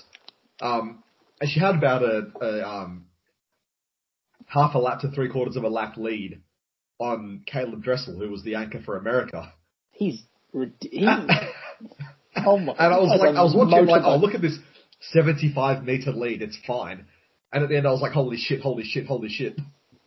The thing that sort of stood out to me is that, like, obviously he Dressel didn't get there, but like, oh my god, you could see the difference between the wash coming off his swim and all of the leaders that had females in the pool, and like, this guy is wow, like he he's the only swimmer that looks like Michael Phelps, like. Yeah, what And a, I guess, yeah, yeah. what an Olympics wanna, for like, him as well. Yeah, quietly. and you wanted to be really specific, Adam Peaty with the breaststroke. He's an absolute cheat code in um, In Relays. relays, in like in, mixed relays, yes, or like sorry, Oh. uh, med- medley relays. medley relays because he is just percentage wise so much better than everybody else in that stroke that that It doesn't GB matter who else they've got yeah because yeah, yeah they like, got some so they bre- got some breaststroke is anyway but yeah, yeah yeah, but breaststroke is you know it's the slowest stroke, yeah but- but, he's a and to be that much faster at that, so like by the time it Yeah. hit like the next leg's in the pool, yeah like everyone else is still finishing off their their slow leg and like they're in the freestyle or whatever, whatever's last. yeah Yeah, he's just him and Dressel just look like yeah animals. yeah I think Yeah. I'd bring up as well um, the Kaylee McKeown great performance um, cool Yeah, as well a, bit of a bit, you know, the, the fuck yeah in the yeah oh, the F bomb and C bomb moment was pretty yeah, cool the F-bomb. Um, like yeah, as well, like the thing behind that of like having your idol up there with you is pretty awesome. Um, yeah, having her present her the medal was cool. And then stand on the, the dais with her for the, the Yeah. um, that- Although I wonder what the awesome. it, it is, but I wonder what the like the Silver's like thinking. Oh, you know, piss off. I imagine what the IOC were thinking about that, the bloody, um, the, the fun bureaucracy, the fun police as well, yeah. I also loved when they because like I don't know how like all these swimming families all lived in the one house in Noosa. It was incredible. To, but every time Yes. they cross over, What do they call them? The pods? the what? Sorry, the They call themselves like the pods or something? yeah, whatever it was. Um, But yeah, Yeah, that's pretty like- cool. They all get together and watch the meet. Yeah, and- and like Dawn Yeah. Fraser is like there, but like the, like the crossing to, and like you know obviously Kaylee McKeown's sister is also an Olympian and she's wearing her uniform from Rio. yeah. I probably got a dry cleaned for the event. Yeah, no, just a, a, a great performance from our aquatic athletes in general.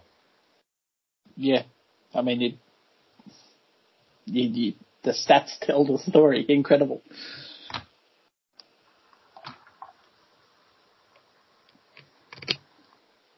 Um, okay, I think that's enough swimming chat. You know, two, two expert ana- analysts in the swimming just quietly, but um, I can't even remember the last time I swam.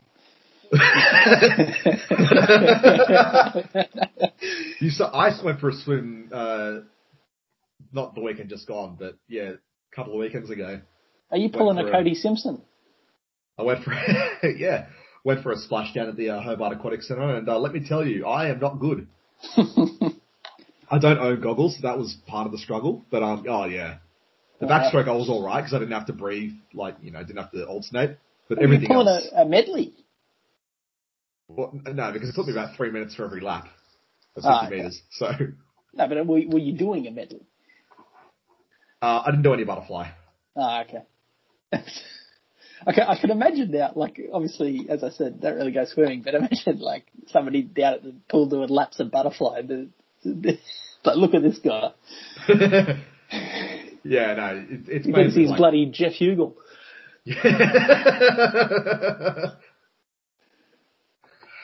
um, yeah, let's let's move on to some quick hitters on some other sports and other moments, I guess, in the Olympics. Uh, first of all, Jess Fox finally breaking through. Yeah, awesome. Uh, It, it made even better by I think the whole nation stopping to watch her final run in her pet event, um, which was the K one. Yep. So, so I think yeah, she went into the the kayak as the favorite, and the canoe maybe maybe still favorite, but like you know not as nailed on or whatever. Yeah.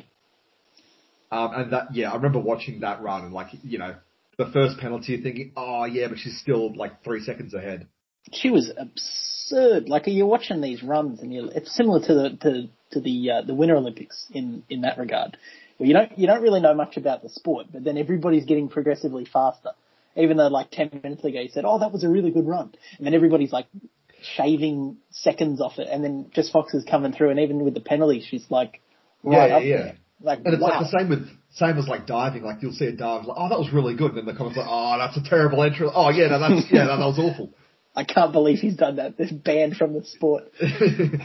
but yeah, yeah, no, like- that that that, yeah. that second gate hit for Fox, like I the, I was crushed, chin. Oh my god. and like the devastation, Yeah. you could just see it. So I think that made the canoe win just that much better. Yeah, how about a, a dad on commentary as well? That guy. Yes, I was watching it on the international feed, so I didn't actually catch it Ah, live. okay. But, I, but I, I did see it. I watched the. He, he the is the, the the calmest father ever. Oh my the god. opposite Dean Boxall, yes.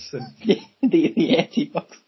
But like yeah, he's just like stunning how calm he was when he. Uh, but now, yeah, now she's got the set uh, plus. Well, she's got two bronze now. Uh, yes. So, yeah, got- one, one, and sil- two. Yeah, I was going to say she's definitely Sil- silver in well. London, bronze in, in in Rio, and then gold and bronze in Tokyo. Yeah, yeah, that's exactly right. Because you must Really good as well to see- really good to see someone who who is like one of the, especially a, apart from the swim team, like one of the absolute faces of, of, of Olympic sport in Australia as well. Yes. Like she's on the marketing for everything. To see her do well is great as well.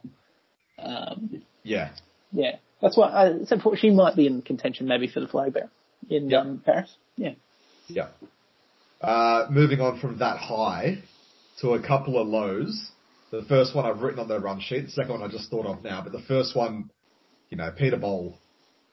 I don't, I don't know whether Peter Bol's a, are low, to be honest. Like, obviously, he wanted to get Yeah, a but It's, I think it's more just like how good he looked yeah. in, like throughout the thing. And like, you know, and he was leading, if that was a 700 meter race, Yeah.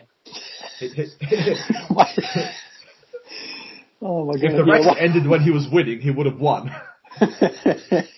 why don't they just all sprint out at the beginning? If, Oh. Um, but yeah, no, I think as well, uh, it's still a special I- performance from him, especially considering our lack of success on the track ever. yeah, I think, uh, I heard, would his time in the heat or the semi-final, um, not sure which, uh, it was called, would that have won the, the gold? I think I heard Uh, something like he would have won a medal if he'd repeated his time, which is just gut wrenching to hear, to be honest. I mean, I'll look it up now, but I don't remember. But yeah, I read an awesome article on him as well. Um, that that's sort of his introduction to uh, to organised running Um, he was a basketball Yeah. player before that, and it's actually he he was at some of the Boomers games. That was pretty cool. Um, yeah, so, um, okay, so yeah, in his final, which he won, he ran a 144.11. Yep. The gold medal time in the final was a 145.06. Oh man, that sucks. And he was 145.92. Yeah. But then that that 800 meters tends to be again. Listen, to, I can't remember the last time I went for a run. Um, that, now go on, analyze it. from watching seems to be that there is a there is a pace set to certain races. It's not always like they're going to finish on. You know, it, Yeah, it's when yeah, yeah. someone detaches from the pack. Um, Yeah.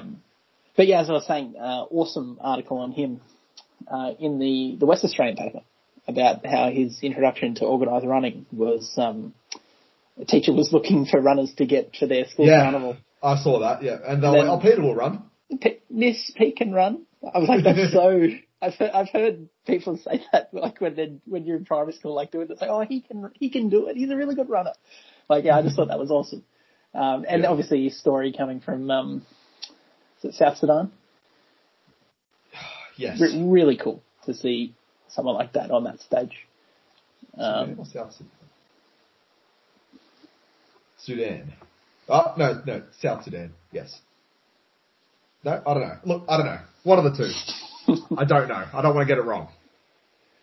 Um, but no, the other one, and I haven't written this on the sheet, but yeah, it just came to me.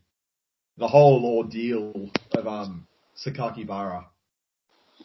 yeah, that damn.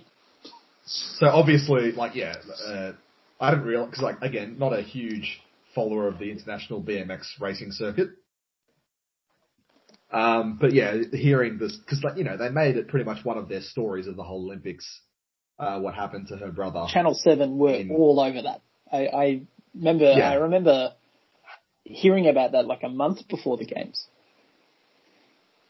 which is Yes, uh, I must have pretty missed it. rare for the coverage. Yeah, Yes, I must have missed them, but yeah, obviously he was, you know, because they're half Japanese, I think. Um, and then so him, them being in Japan with the grandmother, and hearing about his crash in, I want to say Bathurst, um, with the dad there as well, and then just what that family's gone through over the last eighteen months, and then to have pretty much the like to see Saya Yeah. crash, Yeah. like, and there was no updates for like you know twenty minutes or whatever, ten minutes, like Yeah. until it like you know, and then they said that oh Saya's boyfriend is in this final, and then the camera pans and she's like walking out to hug him after the race. I was like, oh thank God she's all right. You could have said something. Jeez. um, as an expert in BMX, she was taken out. She got cut off. Ironically, cut I- off I- by the the wife of one of our greatest BMX riders ever, apparently. In Sam Willoughby. Oh, there you go. Yeah, so Alise Willoughby is the American BMX rider who's married to Sam Willoughby, one of our riders. Well, former riders. He's now a paraplegic. Because he also crashed. That's a dangerous sport. Yeah. Just like, there was a lot of crashes in that. I thought there was a lot of crashes in cycling in general. Because um, That one where the, the bike axle broke oh, in the velodrome. Oh my Yes. god. Oh yeah, that yeah, and then also uh, Denmark catching up with Team GB in the sprint Yeah. and just like plowing it, like not even looking where he's going, and just plowing into the back of him, and then having the gall to yell at him. What are you doing? I I don't know if I maybe I'd just forgotten about it between Olympics, but the speed you get up to on the velodrome, that's 73 kilometers an hour. Holy crap. Yeah, and so the girl who I was speaking to, a friend of mine who was like training for it, maybe for Rio or London, I'm not sure when. Yep. Um, but obviously, yeah, velodrome. Um, I forgot the point I was going to make. I'm, I'm just name dropping here with that. They're just not. yeah, no, I forget, what I was going to Oh, say. there was a point. There was a point to that, and I've totally forgotten it. I don't know. In, in, in about three seconds, it's just gone. Oh, that's right. Yeah. Um, yeah. She's sorry. What she said was you can pretty much count on one hand uh, the amount of crashes that have ever been in the velodrome. Like you know, from people colliding. yeah, like they don't happen. Yeah, they just don't happen. And then there was Yeah. heaps of them. I think that's why the again, not a massive watcher of the velodrome, although I do like it. And then When was the last time you went for a bike ride? Oh my god, he's caught me out again. um, I always thought would again maybe because it was Anna Meares. yeah, Um, exactly. Yeah, yeah. and also the 2004 performance where they had like six goals. I just assumed that Australia were like a powerhouse. Um, But yeah, um, Not at all. Some other quick hitters. Italy being the fastest nation on the planet. That's that's good to hear. also being the highest jumpers. Yes, the just purest athletes. Really, it's the, the high jump and the hundred meter sprint are really the essence of the Olympics. Th- them celebrating together um, was Yeah, pretty cool. One of the mo- one of my moments of the games was um well, well that, but then also by extension, um the two high jumpers. Yeah, you know, the vision yeah. that came out after, and you know Yeah. the the nerd the nerds and the wet socks on the Oh, internet. my- they're, oh, oh, you know they should be made to jump off. It's about who's the best. Like, well, they're, they're what? Yeah, exactly. like you, And if you- you're in you- that you- situation, you've you worked for this your whole yeah, yeah. You've worked for this your whole life. Yeah, You have a guaranteed medal, gold medal. Yeah. Do you want to play double or nothing? Oh, well, there's no there's no double, but there's a lot of nothing. So no, thank you. yeah. No, Italy being fast, it's not something that people can deal with. I don't think. Well, I mean, Ferrari have been struggling at that for a while. Yeah, yeah, but like, and even like, even ignoring the guy that won the hundred meter sprint by Jacobs, you know, strong Italian name. Um, Yeah. Although I did read up on him, apparently he can't speak English, so that's great. That's cool. So yeah, he was born in Texas, but moved to Italy when he was like one month old, and yeah, just just grown up there, and yeah, can't speak. He can like speak very very poor English apparently. Hmm. Um, but no, in the I don't know if you watched the hundred meter relay, the the bloke that did the the mow down, my goodness, No, I missed the didn't the the US stuffed up one of the relays where the the, the changeover was shambolic. yeah, so they didn't even make the final. Yeah, Um, but then yeah, the hundred meter relay final, it was uh, GB was winning it by about uh, five meters or so into the last change. Mm. But then yeah, the Italian guy like he wasn't gaining on him. Then all of a sudden the Jets just came out, and I think in the last like twenty meters he just just got him, and the British guy was distraught. But like was it a, was it a Kyle Chalmers anchor leg? yeah, well he didn't have that much work to do. Like it was still pretty close at the changeover. But um, Yeah. in terms of, like it was a classic Aussie mow down, yes. Yeah, Um, and he, like the British guy, like ran a like they ran a the a great race. It was just yeah, they just got done at the end. Um, and also side note of the sprinting, Rohan Browning, the fastest mullet on the planet. that was yeah. I think really he beat Johan. Like that's awesome. Yeah, And to run, it's a shame he couldn't like you two fractions of a second off being under ten seconds. That would have been really cool. Um, yeah. So I don't know what's our record time. I think it's. I think there uh, was it. Is it Patrick Johnson has run under ten seconds for Australia. Um, I think it's like nine point. It's like nine point nine. I think that's the Australian record. nine Nine point. nine nine three. Yeah, there you go. Um, that was Australia had. Uh, we've had a couple of relay teams that were decent, sort of going back like twenty years ago. I think he was in a couple of those. Yeah, But yeah, um, but not a But not yeah. a known sprinting country. yeah, ten point zero one. The wheels. Yeah, and um, on sprinting before we move on, there's a couple of more I want to get to for question times. There's a few questions. Um, the decathlon. So like these guys are obviously like pretty good at everything, but they're not great at one thing, so they just did the decathlon. Yeah, And then you compare their times to like the actual event specialists and like just how they look. And they just look like Gumbies, especially in the running ones. yeah, But then, but then like you see, like the 400 meters, there's like some huge gaps yeah. in like between first and last in those heats. But then you look at the 100 meter times and like Ash Moloney ran like a 10.3. Yeah, that's. So like, he's bloody rapid. well, I think in the typically in those sort of ones, like you said, you've you've got to be good at it. You've got to be pretty good at a couple of them. yeah. But then even to get in, even to get into that event, you've got to be like, uh, just missing sort of qualifying for that event for your country, Yeah, probably as well. Yeah. yeah, yeah. Okay, well, let's just move on to the surprise medal section. But firstly, Melissa Wu finally getting her individual medal was was cool. MQ alum, Yeah, Macqu- Macquarie University's finest. finest. I Um, think they, I think they're also trying to claim Kate Campbell and Lauren Jackson. But anyway, uh, yeah, if you go down to like that bottom hall of the sports hall, there's like all the, the Yeah. athletic stuff. Yeah. there's a there's a there's a big picture of um, Melissa Wu next to their, uh, Macquarie's greatest ever basketball player, Ben Qualiata. oh, thank Too kind, please. I've got a coughing fit. Jesus. Um, but yeah, no, uh, like that diving final, like the two Chinese, combined age of 29.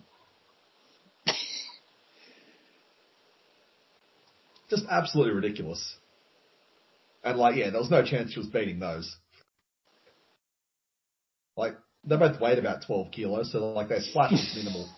Is that would that be one of your uh, criteria? Maximum splash. They should give a medal for maximum splash. yeah, it sounds like something Sportsbet would do. Um, some other surprise medals, uh, a couple of field medals. Uh, high jump and javelin, Nicola McDermott and Kelsey Lee Barber as well.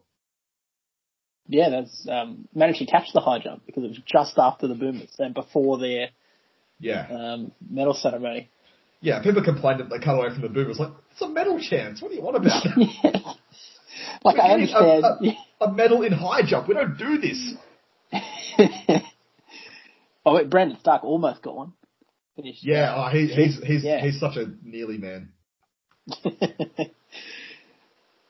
Um, but yeah, maybe if Kelsey Lee Barber had got that last bit of beef, oh dear. Although the Dance Dance Revolution record is probably Yeah, more we impressive. we need we need that that medal. Uh, yeah, and then obviously we brought up Ash Moloney as well. Just obviously not a huge watcher of athletics in general outside of the Olympics, but then especially decathlon, like you've at least heard of like other people in other events. Yeah. But then watching the decathlon, I'd heard of Cedric Dubler because I think he was Yeah. at the last You Olympics. And, and Oh, okay. yeah, hadn't you? no. Oh, I, yeah, I'd heard of Dubler because I think he was at Rio, um, or at worst he was at the Com Games. Cedric Dubler is a, is a fantastic name. It just it, It is. sounds like it's it's in a like a like a teen movie. I mean, there was it was a great Olympics for names in general. Really, there was that you know Lukas Wank, the German basketball. There was Agustín Loser, the Argentinian. what I forget what he did. Uh, And Yeah. obviously the the photo of the running, you know, Fark and Hoare next to each other. yeah. Yes. um, but yeah, like so I'd heard of Dubler, and then I looked at the medal table. Uh, sorry, the standings, and this Moloney kid's like up there halfway through, and I was like, oh, hello, lads are on here. yeah. Um, I think that's the ultimate unexpected because at least, you know, never heard of him. and he's only 21, so, you know, hopefully just, you know, knowing how decathlon works and how athletes age in the sport ki- Yeah. kicks on for Paris. For Paris, yeah. Well, he's got to bring Dubler along with him now.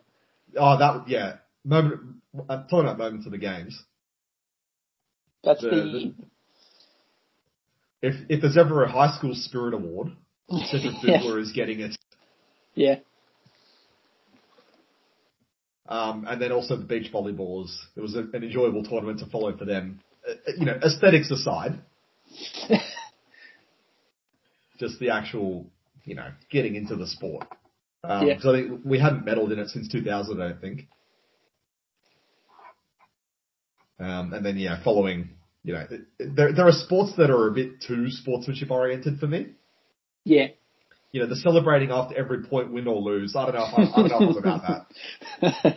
I don't know if I can get around such, you know, such blatant displays of sportsmanship. You know, it's just a, bit- it's a bit too heartwarming for me. Did, did you watch the volleyball at all? no, I missed the volleyball. See, the, I think the issue for me is that I, I was watching a substantial amount of the basketball program, so that probably took away from um, seen a, seen a couple of events. Um, I'm not sure if you finished with your list, but like some extra ones that I've found were just insane. Th- those Norwegian runners, oh my god! Oh, nipple man. Stick to your Olympics. Stick to the Winter Olympics. How do you break it? Breaking these records. The 400 meter hurdles record tumbled by like a second. Yeah. Wow. And then was it the um, uh, it's escaping me now. Was it 1500 meters, the Norwegian one? Oh, I don't remember. As well. But like, yeah. Wow. They're taking over. Yeah. Yeah. Also, um, the first night of the track, 10,000 10, meters, um, is it Pat Tiernan? Yep. Gave his absolute all. And, I mean, yeah, pretty hard watching him stumble there at the end, but awesome to see him finish. He was, gave everything. Um, and was right with the leaders for Yeah. a lot of it. Yeah. Probably 9,500 meters. Yeah. Um, one more thing before we get to moments of the games. Uh, the expectation of team sports, uh, and especially the women's team sports probably let us down a little bit, you know, compared to what we were expecting with, you know, the hockey, hockey roos, the Matildas, the, well, the Matildas still, you know, got to the bronze medal game, but, you know, Yeah, yeah. pulled, pulled it out of their absolute ass to get there in the first place.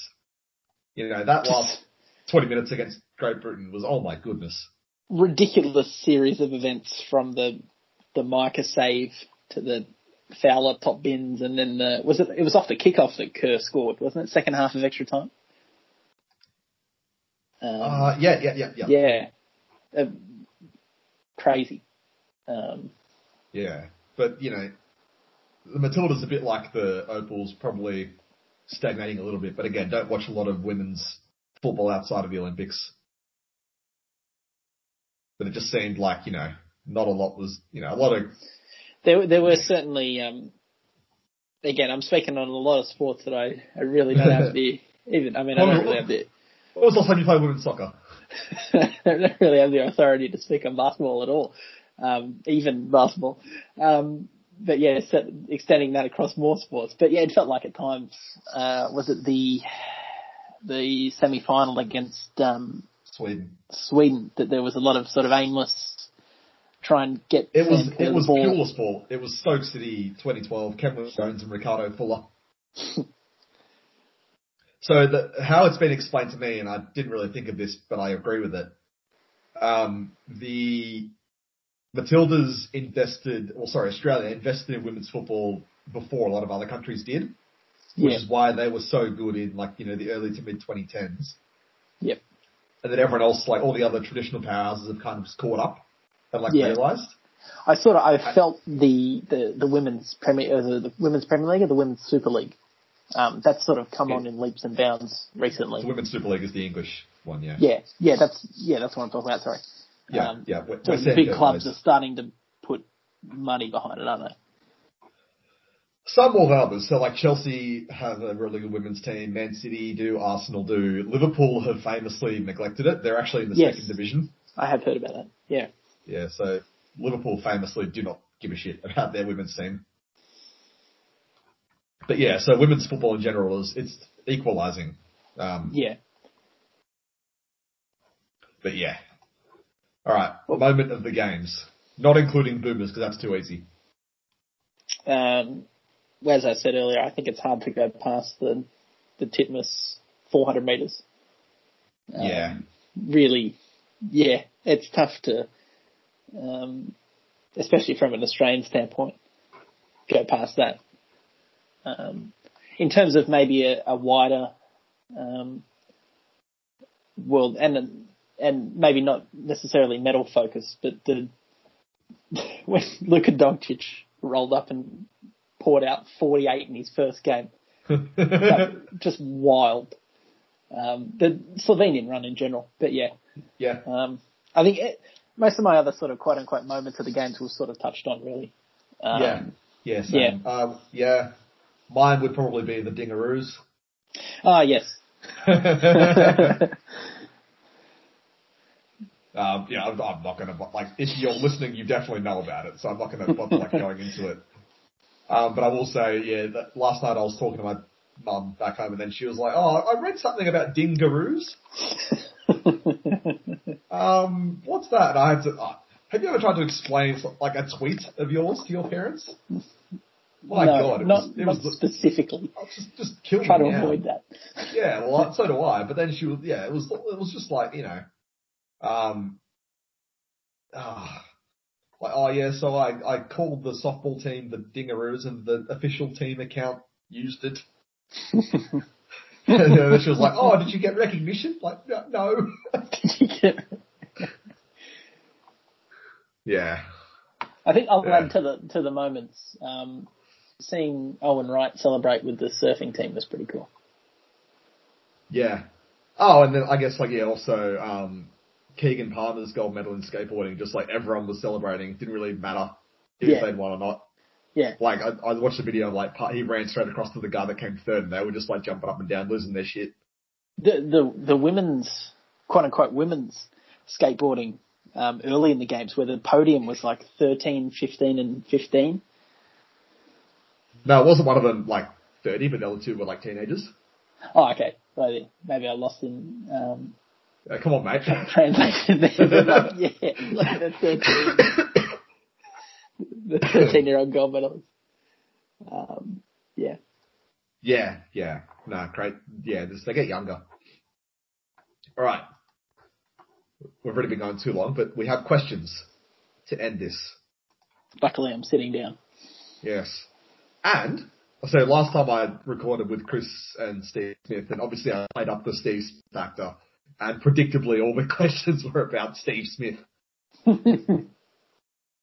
Um, okay. I so mean, what do, you, what do you expect when you've got the Australian Test captain on? Oh, sorry, Australian Test captain, former Australian Test Oh, captain Come on. on, mate. Yeah, okay. So first question from Maddie. Uh, many people are saying that bronze medals are actually rose gold and therefore more prestigious than gold medals. Why are they correct? Well, I think. Um, Uh, yeah, go. are we going? Well, as we spoke about before, you'd rather win the bronze than lose and get silver, wouldn't you? Yes. There's a, there's certainly an element of that. Yeah, in the moment, yes. Yeah. And as my dad always says, if you're not first, you're last. Is your dad Ricky Bobby? yes. Oh, first of the losers. Uh, and then he also said, is it too early tonight, Patty Mills for services to all of humanity? It's it's, it's too long overdue. There was I uh, on a sort of more serious note. I um, was reading a, I think it was a tweet referencing an article about uh, there's a town in um, northwestern New South Wales that um, oh, um, we're Walgett. having Walgett, yeah, we're having issues with their water. Yep. And somebody else, it's like, has the state government, has the local government looked at this? Has the the federal government looked? Like, who's who's who's supplying this Mills. for you? Patty Mills is. This guy's already running himself a level of government. It's like, yeah, get him, make Patty Mills for PM. Yeah. Um, Josh asks, why do we need to get rid of golf ahead of anything else in the Olympics? No, okay, so, I, I agree golf's a bit of a weird one for an Olympic sport, but Yeah. the, the fact that there was a chance for a seven-way playoff for bronze, I'm, I'm all in. I am all in on that. And I was, I didn't watch it, but Yeah, like, if we're getting rid of anything first in the Olympics, it's equestrian. It's anything, like, and especially dressage. yeah, Like, what, what, they're just walking a horse around. Like, I'm sorry. And yeah, and like you said, the horse does all the work, and then the human gets the reward. Like, what is this? yeah. And if the horse and if the horse makes a mistake, it probably gets shot. I think that obviously um, the thing with golf in the Olympics, I, I assume, is like it's to it's another one of those sort of quote unquote professional sports with you know a cast of athletes that you know, and it's aimed at the ratings. Isn't Yeah. it? Well, Ca- Cameron. Smith was in it. Yeah. Yeah. Um, but like that's a I I saw the names competing in golf, and it was a lot of you know the pros that you see. Was it? I think you're a little bit more attuned to it than I am. Um, sure. do they get? I assume it's similar to tennis that they get a reasonable amount of the guys on the tour. I didn't actually see who was in the golf, Okay. um, Um, but I'll look up one of the guys I know, Bryson DeChambeau. I think he had to pull out for uh, COVID, didn't he? Yes, he did. So who else was there? Hideki Matsuyama. I think um, who ended up winning the gold? Uh, I- was know. it was it uh, is it Shuffle? Yeah, Xander Schauffele. I don't know. He's from Yeah. America. I, so yeah, a lot of these guys, I've, like Rory McIlroy was there. Um, Yeah, he was part of that. The one, two, three. It- it- yeah, it would be there was a seven play, a seven man playoff for the third. Yeah, yeah. It, it would be interesting to me to get like a week to week golf fans sort of view of where the Olympics sort of sits within their sport. Like we've got this sort of basketball background where it's like yeah, we know that the Olympics is the quote unquote pinnacle for international play. yeah, But but, not But not for not, basketball in general. No. not for basketball in general or viewed from an American prism. Um, yeah, Yeah. And like, yeah, I'll, I'll ask my dad, but, um, yeah, I'm like, yeah, I, I don't imagine it's, it's like a cool thing to have, really, but it's not. yeah. Um, I mean, okay, you wouldn't. well, it, yeah, if yeah, if it if it was taken away, I don't think.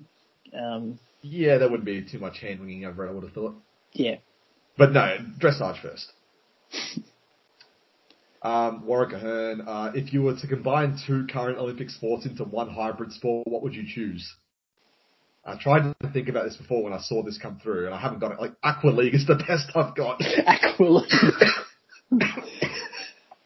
Well, I don't know. would it be like well, mate? What about if you um combined like fencing with equestrian? Would that would that um or, or polo or lancing or whatever it's called. Yeah? If Jousting, like jousting. That's the if, one. if we had if we if would that keep equestrian on the on the uh, program for you if we combined it with fencing? Only if instead of horses, it was two guys in a horse suit. well, then Because- then they'd earn their medal, then, wouldn't they? Yeah, well, because yeah, so and also yes, but also like look uh, on a semi-serious note, um, the reason things like you know motorsports aren't in the Olympics is because it's against the IRC code to have mechanical assistance, right? Yeah. How is that different for horses? Yeah. Well, I guess the fact that it's sort of always been a thing, isn't it? Yeah, and I don't know if equestrian comes under the whole like the core sport thing that I spoke about earlier. I'd assume so. I, I yeah, I assume so. Um, Yeah. I don't know, but like maybe something something involving shooting. You know, I mean, you could add that. You could add that to anything, couldn't you? yeah, like yeah, uh, like basketball and shooting. It's like the marathon, but you everybody's got um, a pistol. Actually, it's a marathon, but everyone's got a. a yeah, no, it's like the Greco-Roman wrestling, but everyone's got a little lance, like a thing. I thought you were going to say it's like Greco-Roman wrestling, but everybody's got a like a pistol, and then it's like a Western shootout. yeah, well, now It only the happens final at of the Mexican standoff. It only happens at high noon. They have like you know how they you know how they got like the each little arena for the Olympic sport. This one's like a little saloon with the doors. yeah. And they have to walk in with like the spurs on their boots, clicking. Yeah, I can't. I can't think of it like a serious answer because I don't think it's not a serious question. I don't think. no, I don't, I don't think there is a serious answer. Well, there is. It's called decathlon or like modern pentathlon. Maybe what could you add uh, if you put like volleyball and water polo together, and then you played volleyball in the water. Oh yeah, v- v- water volley polo. Or I think Australia would be good at that because it's water based. Oh, excuse. Me. Sorry, continue. no, I was just going to say Australia would be good at that because it's, it's water based. Um, we Yeah, yeah, oh, yeah, yeah, silver yeah, and Actually, yes, you're right. We volleyball? need, we need any. Oh, actually, I, I know. Yeah, you could combine. Um, well, uh, if they're trying to get T20 to the Olympics, aren't they? Cricket. yeah, I I think it's going to be at the next Com Games actually. Yeah, so if you combine T20 cricket with diving, you'd have classic catches in the pool, which I know has been done by Sportsbet, but yeah. So yeah, not an original Ben idea, but you know, we'll take it. Um, okay, so Jordan, who disclaimer I know personally, has sent through three questions. Um, one of them is should Peter Bol run for PM? No pun intended, I promise. Yeah, sure, mate. Dickhead. um, no. Or actually, oh, I know. But The whole story of him at the carnival is great. yeah, Um, okay, should we be harsh on, this is Jordan again, should we be harsh on the Matildas for missing out on bronze or harsh for not qualifying in the finals? Um, for me, I, I'm not har- I don't think it's harsh. Sorry. I'm not going to criticize them for losing the bronze medal game because, like, you know, Team USA is very good. And even then, they, like, if they sort their defense out, the Matildas, they probably win that game. Because they conceded Yeah. some rubbish goals. Um, but yeah, like I've said, you know, at length, um, I think the problems with the Matildas are that, you know, they've had their window and like everyone else is caught up and while they're great going forward, their, their defense is just, it's pretty ordinary and the tactics and look, uh, the, the coach Gustavsson hasn't actually been to Australia and a lot of his, um, training camps were actually run virtually. So it's always going Oh. to be, Jeez. Yeah, yeah. So it's always going to be, um, you know, pretty hard to Yeah. get any sort of like legitimate cohesion and tactics installed. Um, and I forget when he was hired, but his his contract is until the end of the World Cup, so he's got until there. So he's got time. Yeah. But um, I think know, everybody's banking on a big performance, aren't they, at home? Yeah, yeah, yeah. So like Yeah. I'm I'm harsher on the tactics they had against Sweden. You know, like you said, the the Yeah. long balls and like it was pretty uninspiring stuff. But I think having had time to digest it, probably wind it back a little bit because I think they did. And yeah, look, they lucked into the medal rounds, but then once you get there, like I think they played reasonably well in patches against Sweden. I think overall Sweden probably deserved to win. Whatever you well, they had that about the incredible goal disallowed. who. The Kerr goal. Oh yeah, that's what I was literally about to say. I was like, yeah, Oh, whatever yeah, you sorry. think of the, well, yeah, whatever you think of the, the call for the goal, which I mean, you could argue she was offside and blocking, but at the same time, how much did she actually, like, I don't think she did much. But, Yeah. um, yeah.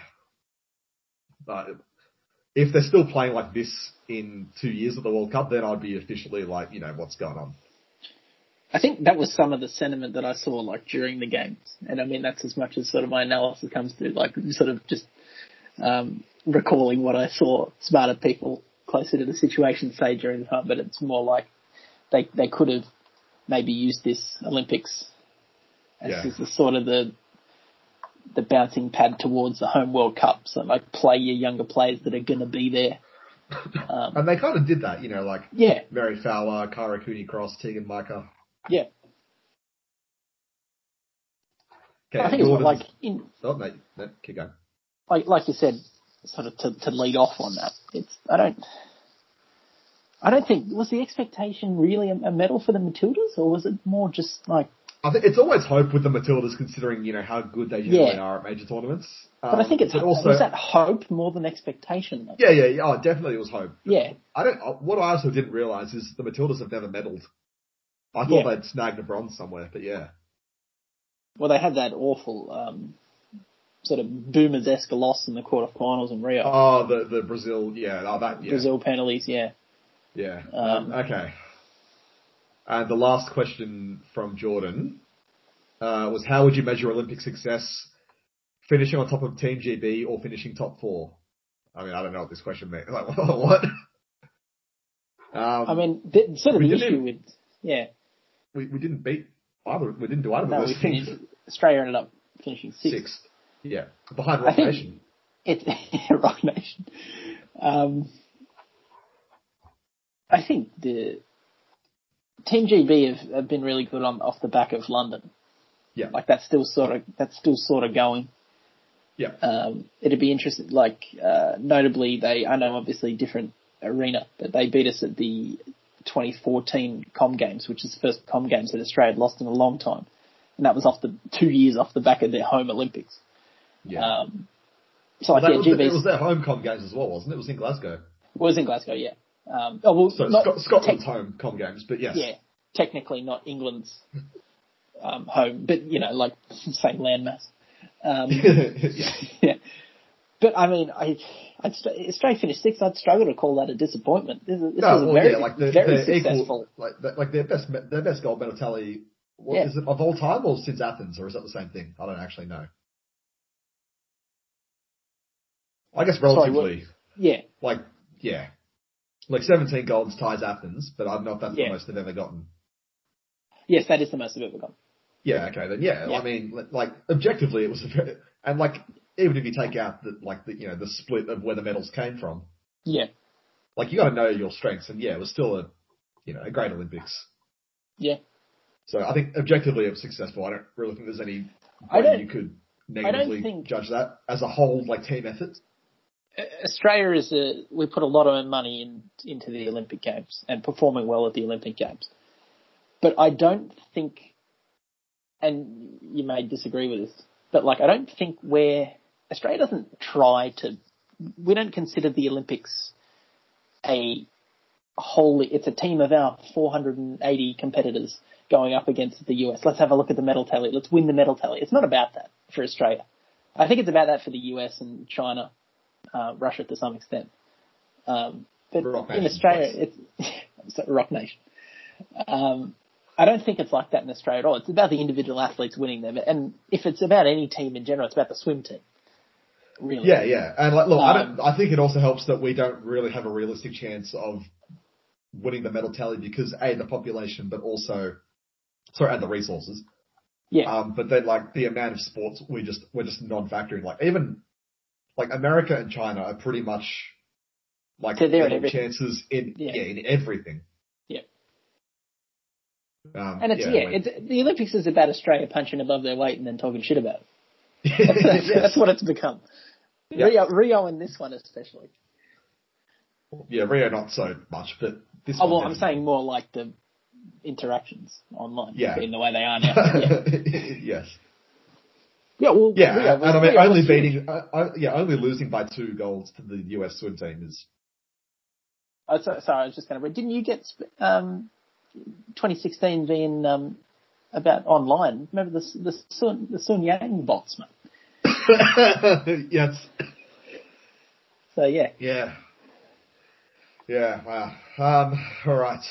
Two more questions. Uh, one from Dave, who also was a massive peddler of the Dingaroos. So salute to Dave. um, do you think anyone on Team USA would give a shit if basketball was removed from the next Olympics? Uh, probably not. yeah, probably not. I think Um, there would like- be. Yeah, They, they, I think like the, it's like this what we just said with golf. Like it's cool to have the medal. Like it's like the USA guys probably think it's a cool experience, but I don't think they of course they do. Yeah, lose a lot of sleep over it. Like uh, who, who was it? Who said the um? It was was it? I think it was Jayson Tatum. Was quoted as saying, you know, I want to do this again. It was really fun. Um, I forget who it was exactly, but um, yeah, like, yeah, I don't think if basketball was removed, I don't think USA would, you know, be too upset about it. It's May- just, it, I, I'm sorry. I think more. And Jill has replied probably what I was going to say. Uh, the like American public would probably be beside themselves. It's like a guaranteed goal that they've lost, but the actual Yeah, players probably don't care. I think maybe this is like uh, adjusting the question somewhat, but this is like I feel like uh, if maybe not necessarily if basketball was removed, but if Team USA just decided to only send college players, and they if they got demolished, like Americans say, oh, they, they don't care about the the Olympic gold medal basketball. If they if they lose that, they they will care. The redeem team was a huge thing Yeah, that was a big push, NBA's biggest stars to, to go back there and claim that medal. Like for as much as we do say like, oh, you know, Americans don't really care about it. They don't care Yeah. about it because they win it. If they don't win it, they, they'll care about it. There, uh, yeah, there would be yeah, yeah, exactly right. the sort of criticism that we have on a, on a swim team if they, like not to the same level, but like if we have on a swim team that doesn't do well, there's not necessarily criticism, but there are questions asked. I think there Yeah. would be that sort of, yeah. And the last question, and I saved this one for last because I think it's a good one. Uh, friend of the show, Hendo. Uh, he asks, what Olympic sport do you genuinely think you could get good enough at to make an Olympic team in three years' time? As in, all other responsibilities are gone, pure three years, uninterrupted training, and then he's got the Italian fingers emoji. Oh Jesus. Okay, so I've thought Oh, about he- this as well. Sorry, does he mean that the is that like a bogut money thing that you can just pay off the IOC and win a medal? No, like no, no, no, no. Is that a serious question? No, no, I'm just that was it. Yeah, okay. I just wanted Um, to bring up bring up the bugger I- photo that I've seen. Yeah, I didn't want to have to like, yeah, okay, I didn't want to have to, the mental gymnastics to explain the question. Um, yeah, look, I think off the top of my head, and look, the, the actual answer is none of them, but, um, because I don't think I'm genuinely good enough for anything, but, um, the, I feel like the, the most clear pathway is probably, and this might sound dumb, but probably three by three basketball. Oh my. And look, I, okay, I know, I know. I, I'm just saying because it, like, full court basketball, no chance, no, no chance in hell. Yeah. Um, and, and even three by three, obviously, it's like the WNBA players, like they got sent to that one. Like Kelsey Plum was in that for God's sake. But yeah. um, like considering my pre-existing skill set, um, and the the lack of you know distance running and endurance required for it, it's yeah, like yeah. whatever I say, I'm going to sound like I'm disrespecting the sport and sounding dumb. So Yeah. there's no real good answer. But I'm just like, at least because I've played basketball before, I think that's like the safest. yeah. But like, yeah, like honestly, honestly, yeah, no. There's, I mean, it'd be something yeah, like archery with like no physical skill required, just all like mental and that's all. It, like actually, that I'm sorry if any archers listen to this because that makes sound really bad now. Any archers. Yeah. Um, but no, it, it'd be, you know- it'd be a sport like it'd be a sport like that, you know, or like dressage, just walk the horse around. You know, you know what the archers are doing at the moment. They're dipping their arrows in fire at the moment and firing them. Yes, Um, yes. I mean, yeah, um, you you had it right in the first sentence saying that obviously not good. Hendo only gave us three years, Yeah. ten, ten maybe. Because if you, I mean, maybe over ten years, one of us could get good enough at maybe like a, a shooting or, like I said, archery Yeah, like- or like a a skill based event. Yeah, yeah, yeah. It's a, like, it, yeah, it's, it's anything like physical athleticism related. I think we're cooked. Oh yeah, unbelievably. um, that, that has been well established over these last two hours. yeah, yeah. It'd be like archery or shooting or um, yeah, or like literally horse dancing. What's that? Well, I mean, yeah, if you, if there was an unlimited time frame, and maybe an, un, un, yeah, like you said, an unlimited budget, don't have any other responsibilities, maybe an equestrian medal isn't out of the question. You can, you can get the A on the group project in like the team eventing. You can just be there. Yeah, just just literally be the the anchor leg in like the heat swim of a relay. yes. Um, so yeah, I guess it, it, it would have to be one of those sort of skill based ones. Um, trying to think of. Yeah, so someone we just had the Olympics for two weeks, and now I can't think of what Olympic events are. yeah, like so someone in the replies has put discus or javelin. Like no, not even close. like those You guys could- are throwing those things like eighty meters. If you, if you gave me like ten seconds to run and place the javelin, how far I it, I couldn't do no. it. um, Or just like run, Like, yeah, run, maybe- run up and then throw it a bit further. like a Maybe- 30 meter uh, handicap. If you if you gave us like ten years or something, maybe we could learn to sail at Olympic level. But even then, you could have a lifetime. And there are so many athletes that dedicate their life and do this that don't even get the Yeah, chance it, it's like, that. it's an insulting question, really. So, you know, Jesus, mate. Yeah, no, the, the, the correct answer is nothing. But yeah. Yeah, I t- nothing. I got nothing. Just absolutely nothing. Yes, also Aussie Piston in the replies has said, uh, as a five foot eight unathletic male, it has to be like archery or shooting or something. Like, yeah, yeah, pretty much. Yeah. Nailed it. Generally the sentiment, yeah. Like, what I don't think people realise is, so like, I looked up the pace for walking, like race walking. Yeah, it's Like absurd. those, those bastards run, like walk, sorry. And like there's like rules on those, yeah, but one film Oh, well, we're we're very familiar with those. Men.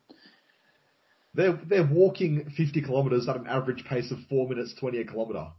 Yeah, I mean, just walking fifty kilometers Well, yeah. is absurd. Like, I you can't, can I can't, take I can't the rules run. away. Take the rules Yeah. away, and I would not get close to that. Like, Fifty kilometers? You kidding? yeah, but like, yeah, but like, I can't run one kilometre in 4 minutes 20. Yeah, that's a pretty absurd pace. Like, I reckon if I just sprinted a kilometre all out, I might get close to 420.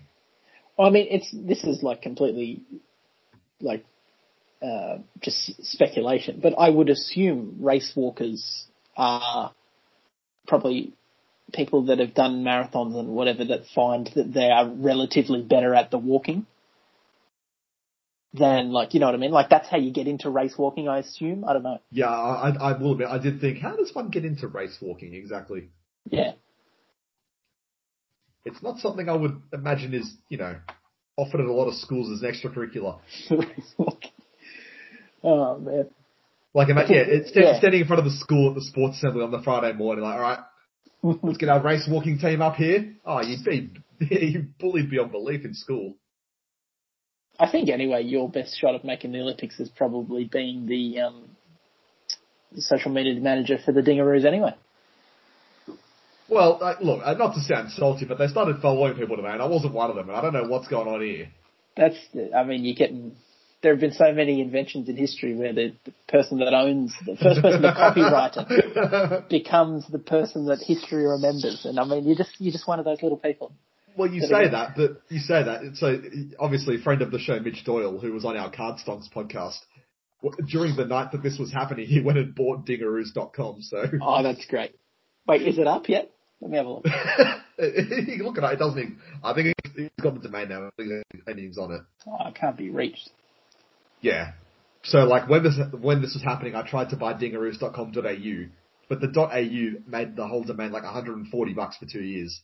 I was like, yeah, I'm, I'm not that committed to the bit. Not that con- I mean, you've got to you've got to buy it and then sit on it. So then when they they eventually Well, that, the that, that's name, what Mitch has done. Yeah, we should have got him on for this one little segment. Oh, Talk us through I mean- Dingaroo strategy. that is that is incredibly Doyle.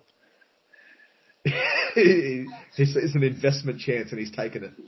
He has yeah, he'd be retiring at the age of thirty five. At this rate. yeah, pretty much. Um, but all right, that brings us to the end of another episode of Beyond the Fence. Uh, it's slowly building like like eight questions, unheard of. That's big. It is big. I think that's on the back of hashtag Dingaroos. You put it you put in the effort over this Olympics. Yeah, I've put the yards in. Mate, the next podcast about whatever that's going to be, there's going to be nothing. But you know, This is you've uh, you found your niche during the Olympics, like um used to be Brownlow and Dally M award shows. yeah. Well, that's a reference no one's going to get. But yeah. Well, that's the thing. Like, you know, all I wanted from the Dingaroos experience was a for them to hit a dinger, which thankfully they did. Shout out to Jade Wall. there was one dinger, wasn't there, in the Yeah, there was era? like there was, there was a half dinger, like uh, the one that bounced over the fence, but I think it's just an automatic double. Um, but yeah, the official dinger was Jade Wall. But then I just wanted a T-shirt. I just want like a commemorative T-shirt that I can buy. Actually, no, I, I, I'm owed a free one, surely. Like I have the. Can, can yeah. I just say on this, because I haven't really tweeted about it, but like, they, they're called the Spirit, right? Yeah, Aussie Spirit. That's, that's, that's not Say good. it. It's terrible. It's a terrible. terrible. the Spirit is a ship that transports passengers between Victoria and Tasmania. It's not a national Olympic sports team. It's just, like I know when, I know there's like a, there's a sort of general joke that like there are so many uh, teams named so many things that like you basically run out of them. But Spirit, Yeah. And like, you know, some of them aren't great. Like the ones that, you know, there's like the, yeah, I don't even know. But the, the, like the, the, the water polo is like the sharks or something, which is like, it's, or the stingers. yeah, Like, that's better. like that makes not great. sense. But like, Yeah, yeah, yeah, what's the spirit? I don't know. Yeah, And like, yeah, the, when they said, you know, Dingaroos or Spirit, and like, oh, predictably, the, like, and like, look, it was a culmination of Twitter coming together. But predictably, Dingaroos won in a landslide. yeah. I mean, they Yeah. shouldn't be called the Spirit. They should be called the Razorbacks. That's another deep cut. Yeah, no, there's not many NBL fans listening to this one, mate. Yeah, they, Dingaroos. Give, follow me and give me my t-shirt. I'm sorry, if it, if, if they're listening to this, I don't mean that. I do still love you. Yeah. I mean, you've got to show up for. Is there a soft world? Yeah, soft. Is there a softball? Is there a World soft world? Cup? Yeah. is there a softball World Cup? Sure. Uh, is it coming up? I'm looking it up now. Softball World Cup. Women's Softball World Cup. It's now every two years. Here you go. Oh, they they're due one. They didn't. Have, did they have one in 2020? 2023 is the next one, 23. And we have never, oh, we, we hosted the first ever one. I tell you, you might be in for you might be in for it here. Oh, if, we, if, if we're hosting, if, you, get the hosting right, you could be like. oh, I'm gonna down- run the, so, I'm gonna do so many video features with the Dingaroos in 2023. Oh my god! You know, they'll the- wheel the- they'll wheel you out Hit, to people. hit the Dinger challenge. oh my god! We've like always come top three in it pretty much. Except for like the last couple. I mean, as soon as, as soon as they started being associated with you, it wasn't good. no, well, I mean, in that game against Mexico, you know, we hit all our runs through dingers and they hit no dingers. So, I mean, who's the real winner? Dingers are the winner. Yes. You know who's not the winner? Me, because I've got no recognition. That's alright. Um, yeah, look, look, that, that, that's enough Olympics chat for me. Uh, where can the people follow you? They can follow me on Twitter at Tim R. Wray. W R A Y, that is. Um, but if you made it this far, you probably already know that. Yeah. Um, I, on the run sheet, I put Tim Wray from the internet because you haven't got a publication or a Of of the internet internet user. yeah yeah yeah account. um, he likes the internet and he has no other interests. Pretty much. Uh, yeah, obviously you can follow me at Ben S Quag and at the podcast at, or website Beyond T Fence. Again, pretty standard stuff by now. Um, but thank you for listening. Uh, we'll see you at some point in the future. Bye.